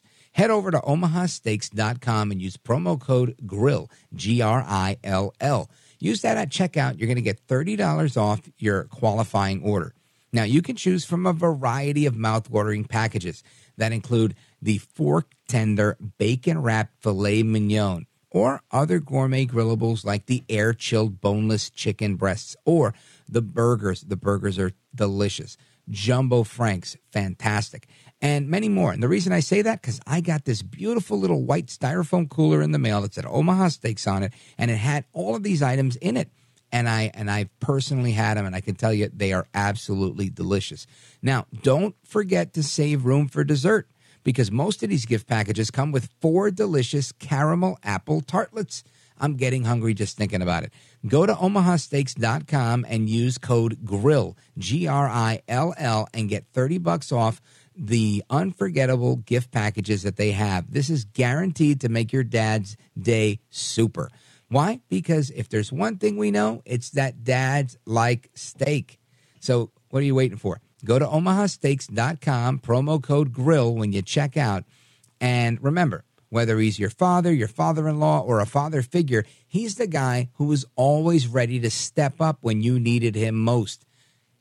Dad, right? So this Father's Day, show him the love that you can only show with the gift that shows him how memorable he is, uh, memorable he is, and that's the mouth-watering perfection of Omaha steaks. He won't forget it. They're perfectly aged, they're tender, and they're hand selected. Go to omahasteaks.com and get that $30 off. Remember, use promo code GRILL, G R I L L, and every purchase is backed by their unconditional money back guarantee. This is America at Night with Rich Valdez. Call now 833 4 Valdez. That's 833 482 5337. 833 4 Valdez. That's Valdez with an S.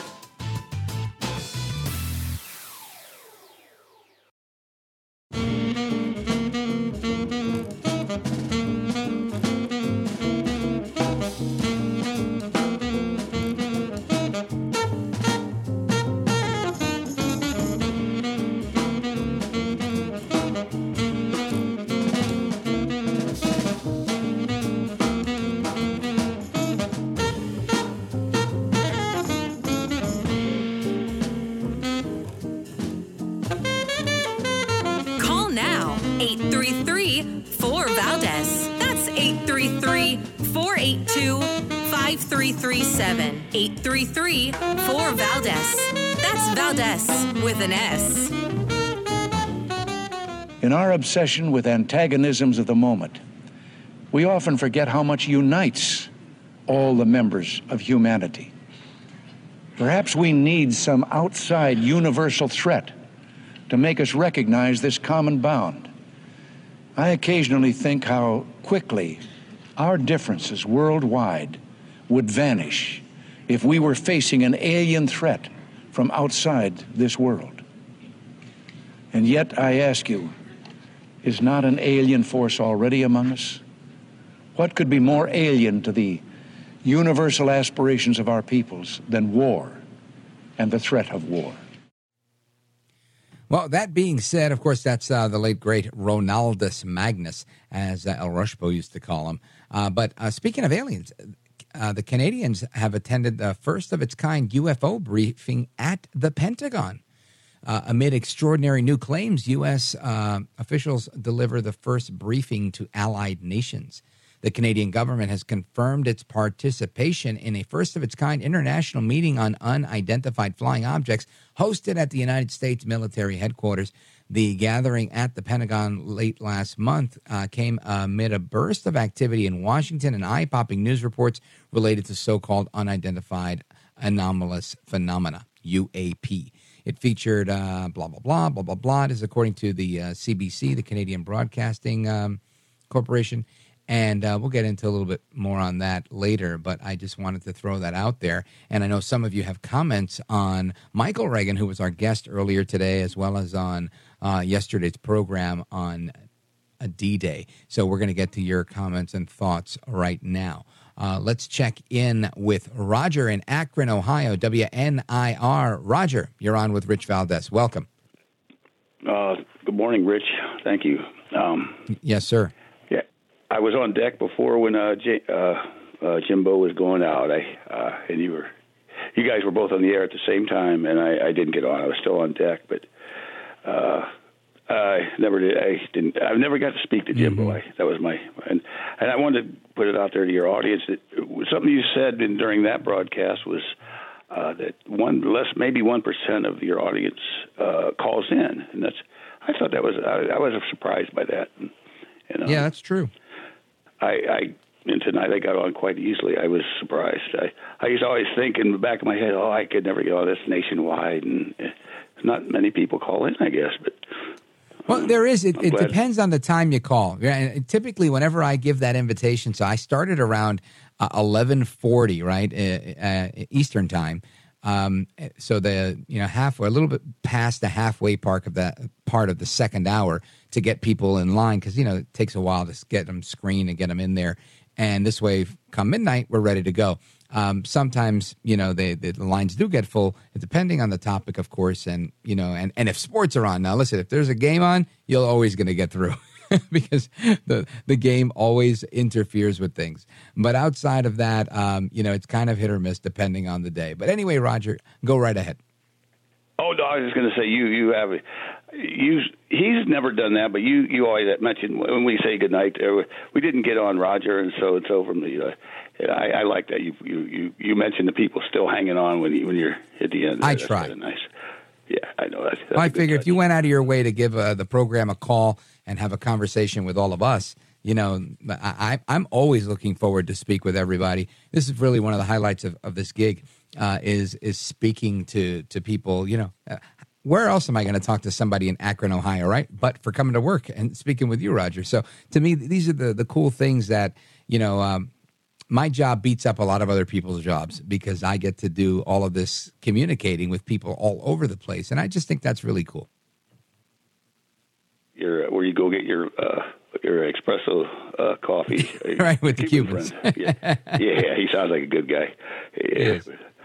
Uh, yeah, I like to listen to uh, you know having um, Reagan's son on there. That was that was very interesting, and it's just surreal what's going on now with this administration and compared to his, and uh, the the lack of leadership. And all. I'm what can I say? You know, it's it's night and day, right, this. Roger? It's night and day between the, the Reagan years and now. Now I know there's people that have a lot of uh, critique of Reagan, of Bush, of, of, of you name it, every administration in the last forty or fifty years.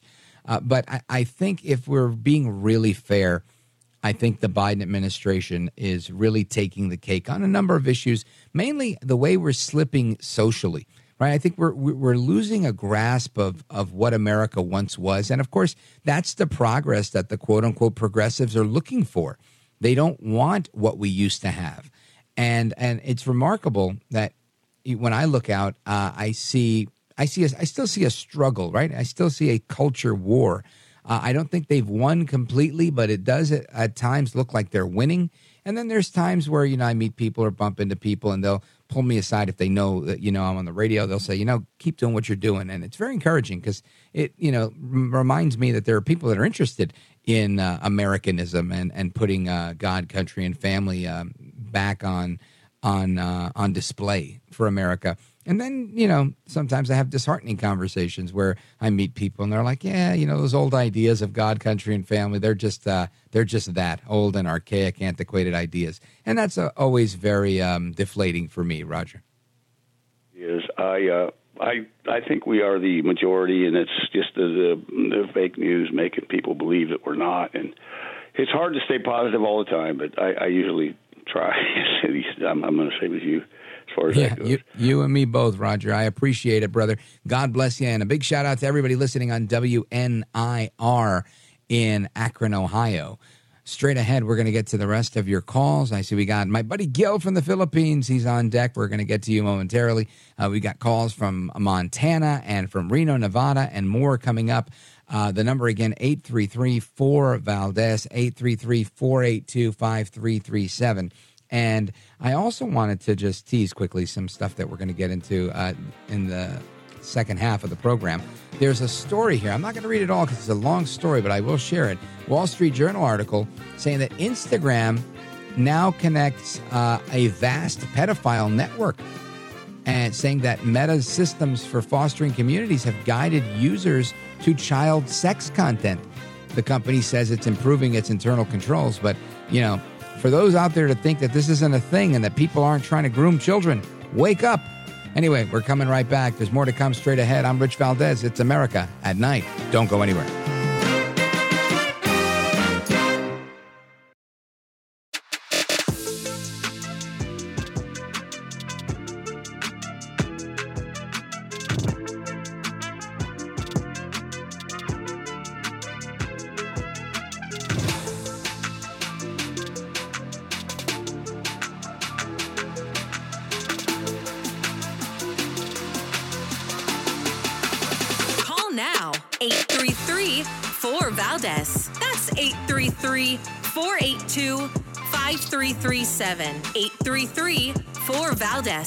That's Valdez with an S.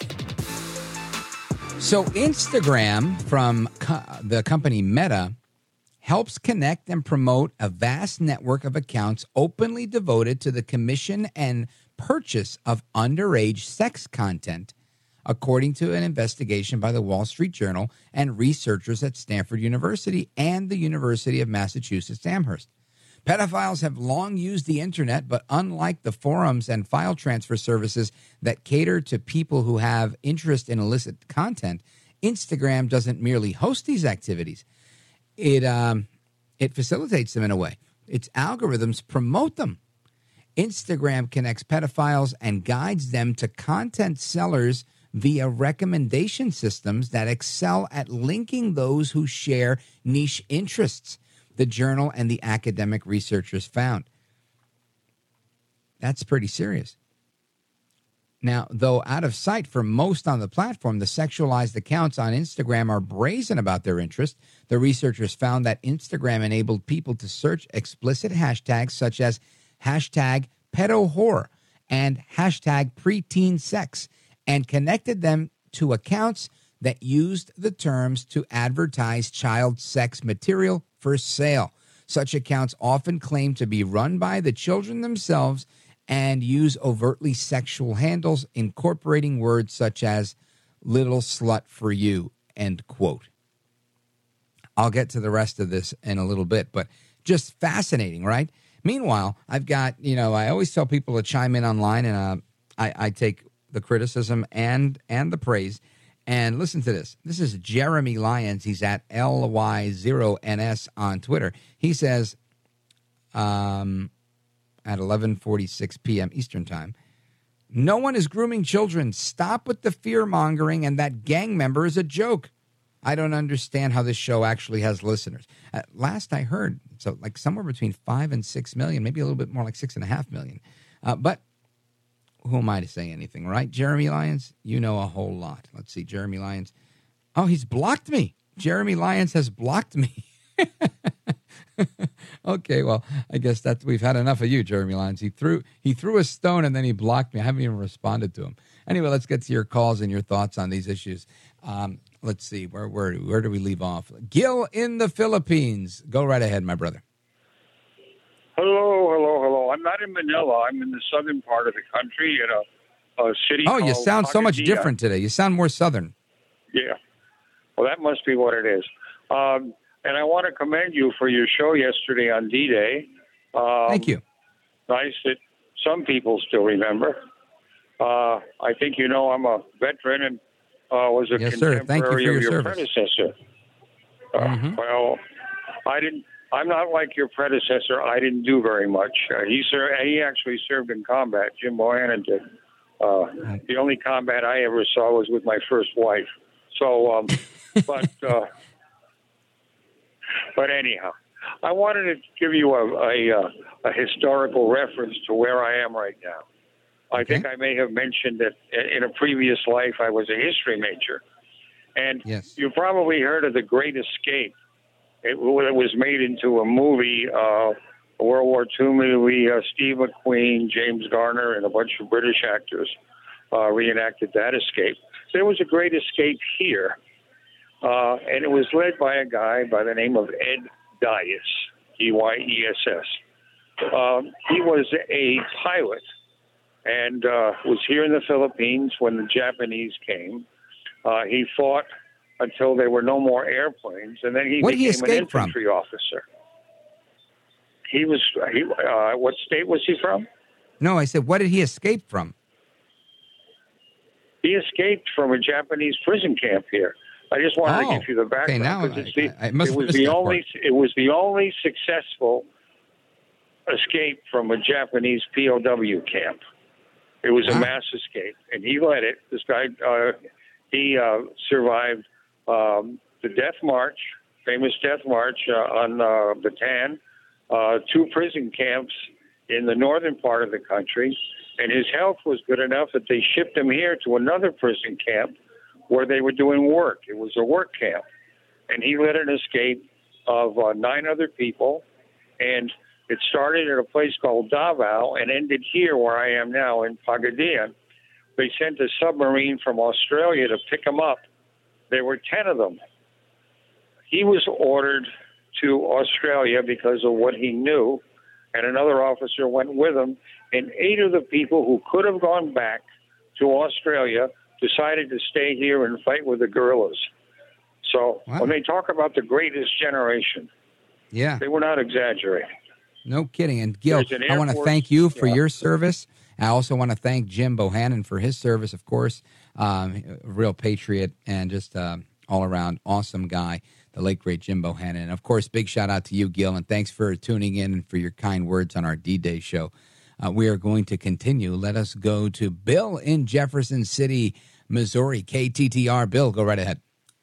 Yes, uh, Rich, uh, uh, I enjoyed your Michael Reagan uh, story this evening, and it got me thinking of President Reagan and uh, a famous photo of him that Walter Cronkite put in his book. Uh, after he, uh, Reagan had a uh, uh,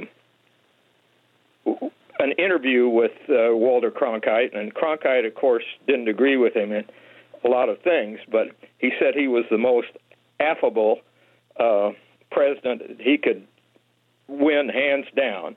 And uh, this photograph was after the the interview.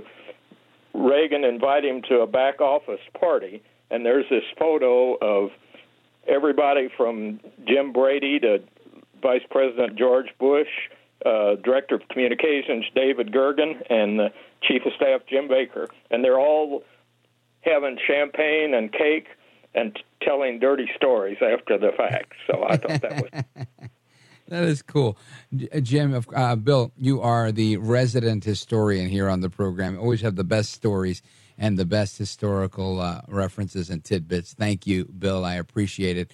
Uh, Godspeed to you, and a big shout out to everybody listening on KTTR.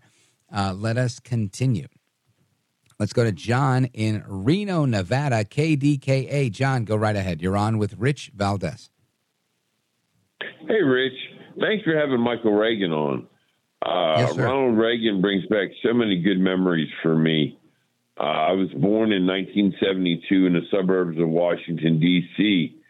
So when uh, Reagan was elected in 1980, uh, it started an era of eight years of uh, just fascination for me. Um, you know, he was Irish. My mom's two were Irish. Every night he was on TV. He was like my grandfather on TV. Um, you know, he took down the wall. Uh, he did so many great things. Um, he was a huge influence in my life. Uh, you know, I don't know that I would have been the conservative that I am today if it wasn't for me having him in my formative years doing such a good job. Uh, perhaps one of the greatest presidents ever. Yeah. Listen, I, uh, I was just a kid watching my parents watch Reagan on TV, and I can tell you that I always enjoyed it, and I, I, loved how how my mom more than anybody, she was always so enthralled on his speeches. You know, like we'd walk in and and, and she'd be like, shh, shh, the president is speaking. If he was doing an address from the Oval Office or something like that. And I always thought that was pretty cool. I was like, I don't understand what's going on here. Um, you know, what's so important about this guy? But as I I grew up and um, started to see the contrast as as different presidents came in, I said, man, this this Reagan was really remarkable. And that's what led me to learn more about him and read more about him and listen to, to old footage. And um, I, I agree with you. Um, one of the greatest ever and what an inspiration to both uh, patriots, like he would say, informed patriots uh, in, in, America, as well as as um, our fellow uh, citizens of the world, if you will, right? Other countries that I think also took note of, of Reagan's leadership and benefited from it as well. Uh, excellent point, uh, John. I thank you for the call on listening online. Rich Valdez, America at night.com is the website if you want to listen live. And we're coming right back to your calls 833 4 Valdez, 833 4 Valdez. This is America at Night with Rich Valdez. Call now 833 4 Valdez. That's 833 482 5337. 833 4 Valdez. That's Valdez with an S.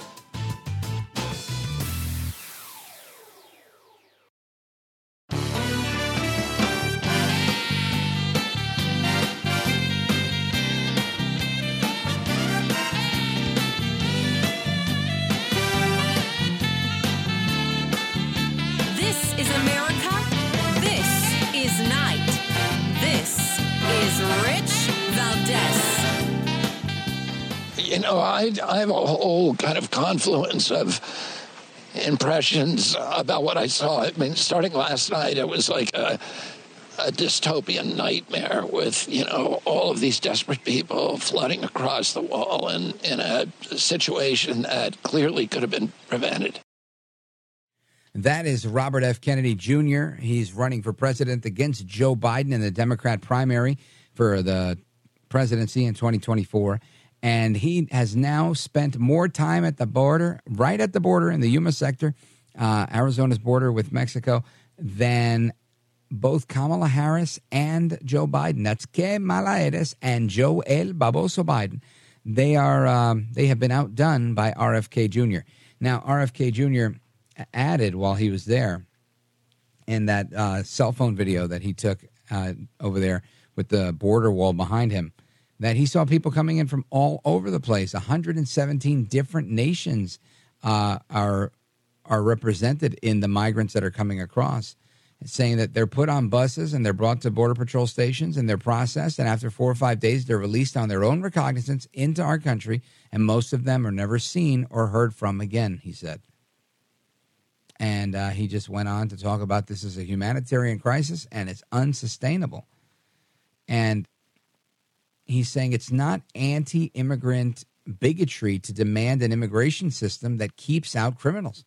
In fact, letting them in stokes bigotry, saying, as president, I will enforce a secure border and I will expand the kind of legal immigration that made our country great. Let us continue with your calls and reactions to all of the news of the day. Let us go to Frank in Evergreen, Montana, KOFI. Frank, what do you think of RFK Jr. being at the border? Oh, I don't know. Uh, maybe if he was Moses, he would just lead his people back into the jungle. So you know that, but that would be Biden's job, though. But, the desert. Uh, no, uh, or wherever. uh, I wanted to talk about the uh, perennial uh, problem we had in this country for eight presidential elections, and that was Lyndon LaRouche. And um, he was with the LaRouche American PAC. Communist Party. Yeah, and the LaRouche PAC. And now he died in 2019, but he he started out in politics back in the 80s during Reagan's term and um, going forward. And I think he, in the year around the 2000 elections, he was instrumental in in developing the the oh the third party and the neocon movement, and so there was he was considered a right wing commie at the time, and but now it's shifted to the left.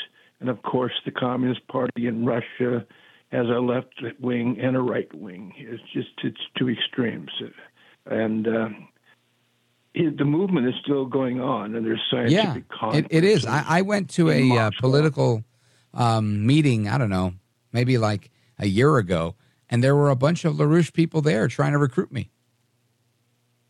Yeah, they're weird. Uh, and, uh, I don't know where they're going to go, but uh, uh, they're they're into total chaos. Um, there, there's it's not a workable solution for any country, including Russia.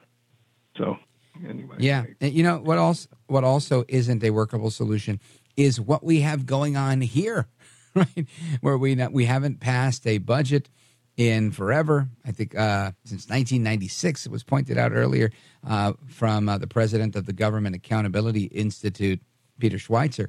Um, we continually pass these continuing resolutions to get through any budget cycle, and it's just amazing to me that we that's the new normal, and all we can do is talk in a utopian way about how great it's going to be when we have a balanced budget amendment which uh, I'll be honest, right now, I don't believe that that is happening ever. Can it happen? Sure. Will it happen? Doubt it.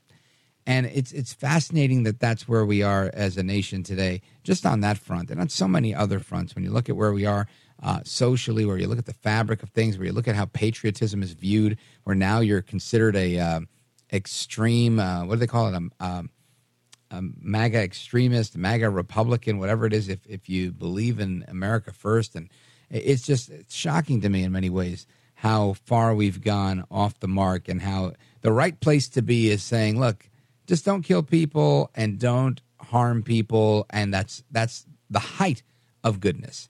The whole idea of Christianity or Judeo-Christian principles and values, well, that's that's teach his own. You know, it's it's not really the height of anything. It's not really what we aim for. It's not even what we started this country on. Just just everybody mind your own business. Leave everybody alone. We'll be all right literally not why we started this country or how we started the country, but that seems to be the uh, the lay of the land today. It just fascinates me how historically illiterate many of us are, and those that aren't historically illiterate still embrace uh, the um, postmodernism that uh, we experience today, as well as relativism on so many different fronts. Anyway, Frank, thank you for your call and your thoughts. We're going to continue our conversations and your calls. If uh, there's anybody that wants to get in. I'll try to get one more call in before we wrap up.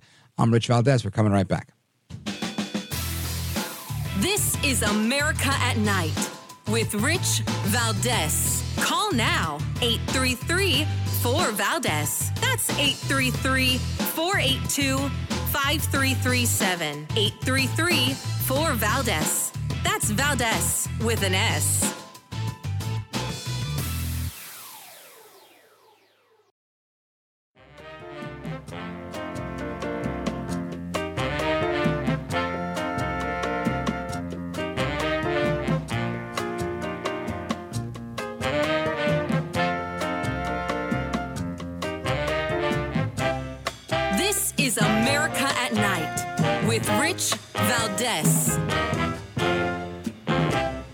right, America, welcome back. Lots that I wanted to get to tonight that I didn't get into.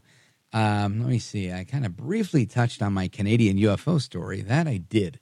Um, let me see. There was another one here. Doug Burgum. We didn't really get into him too much. Maybe I'll do that tomorrow.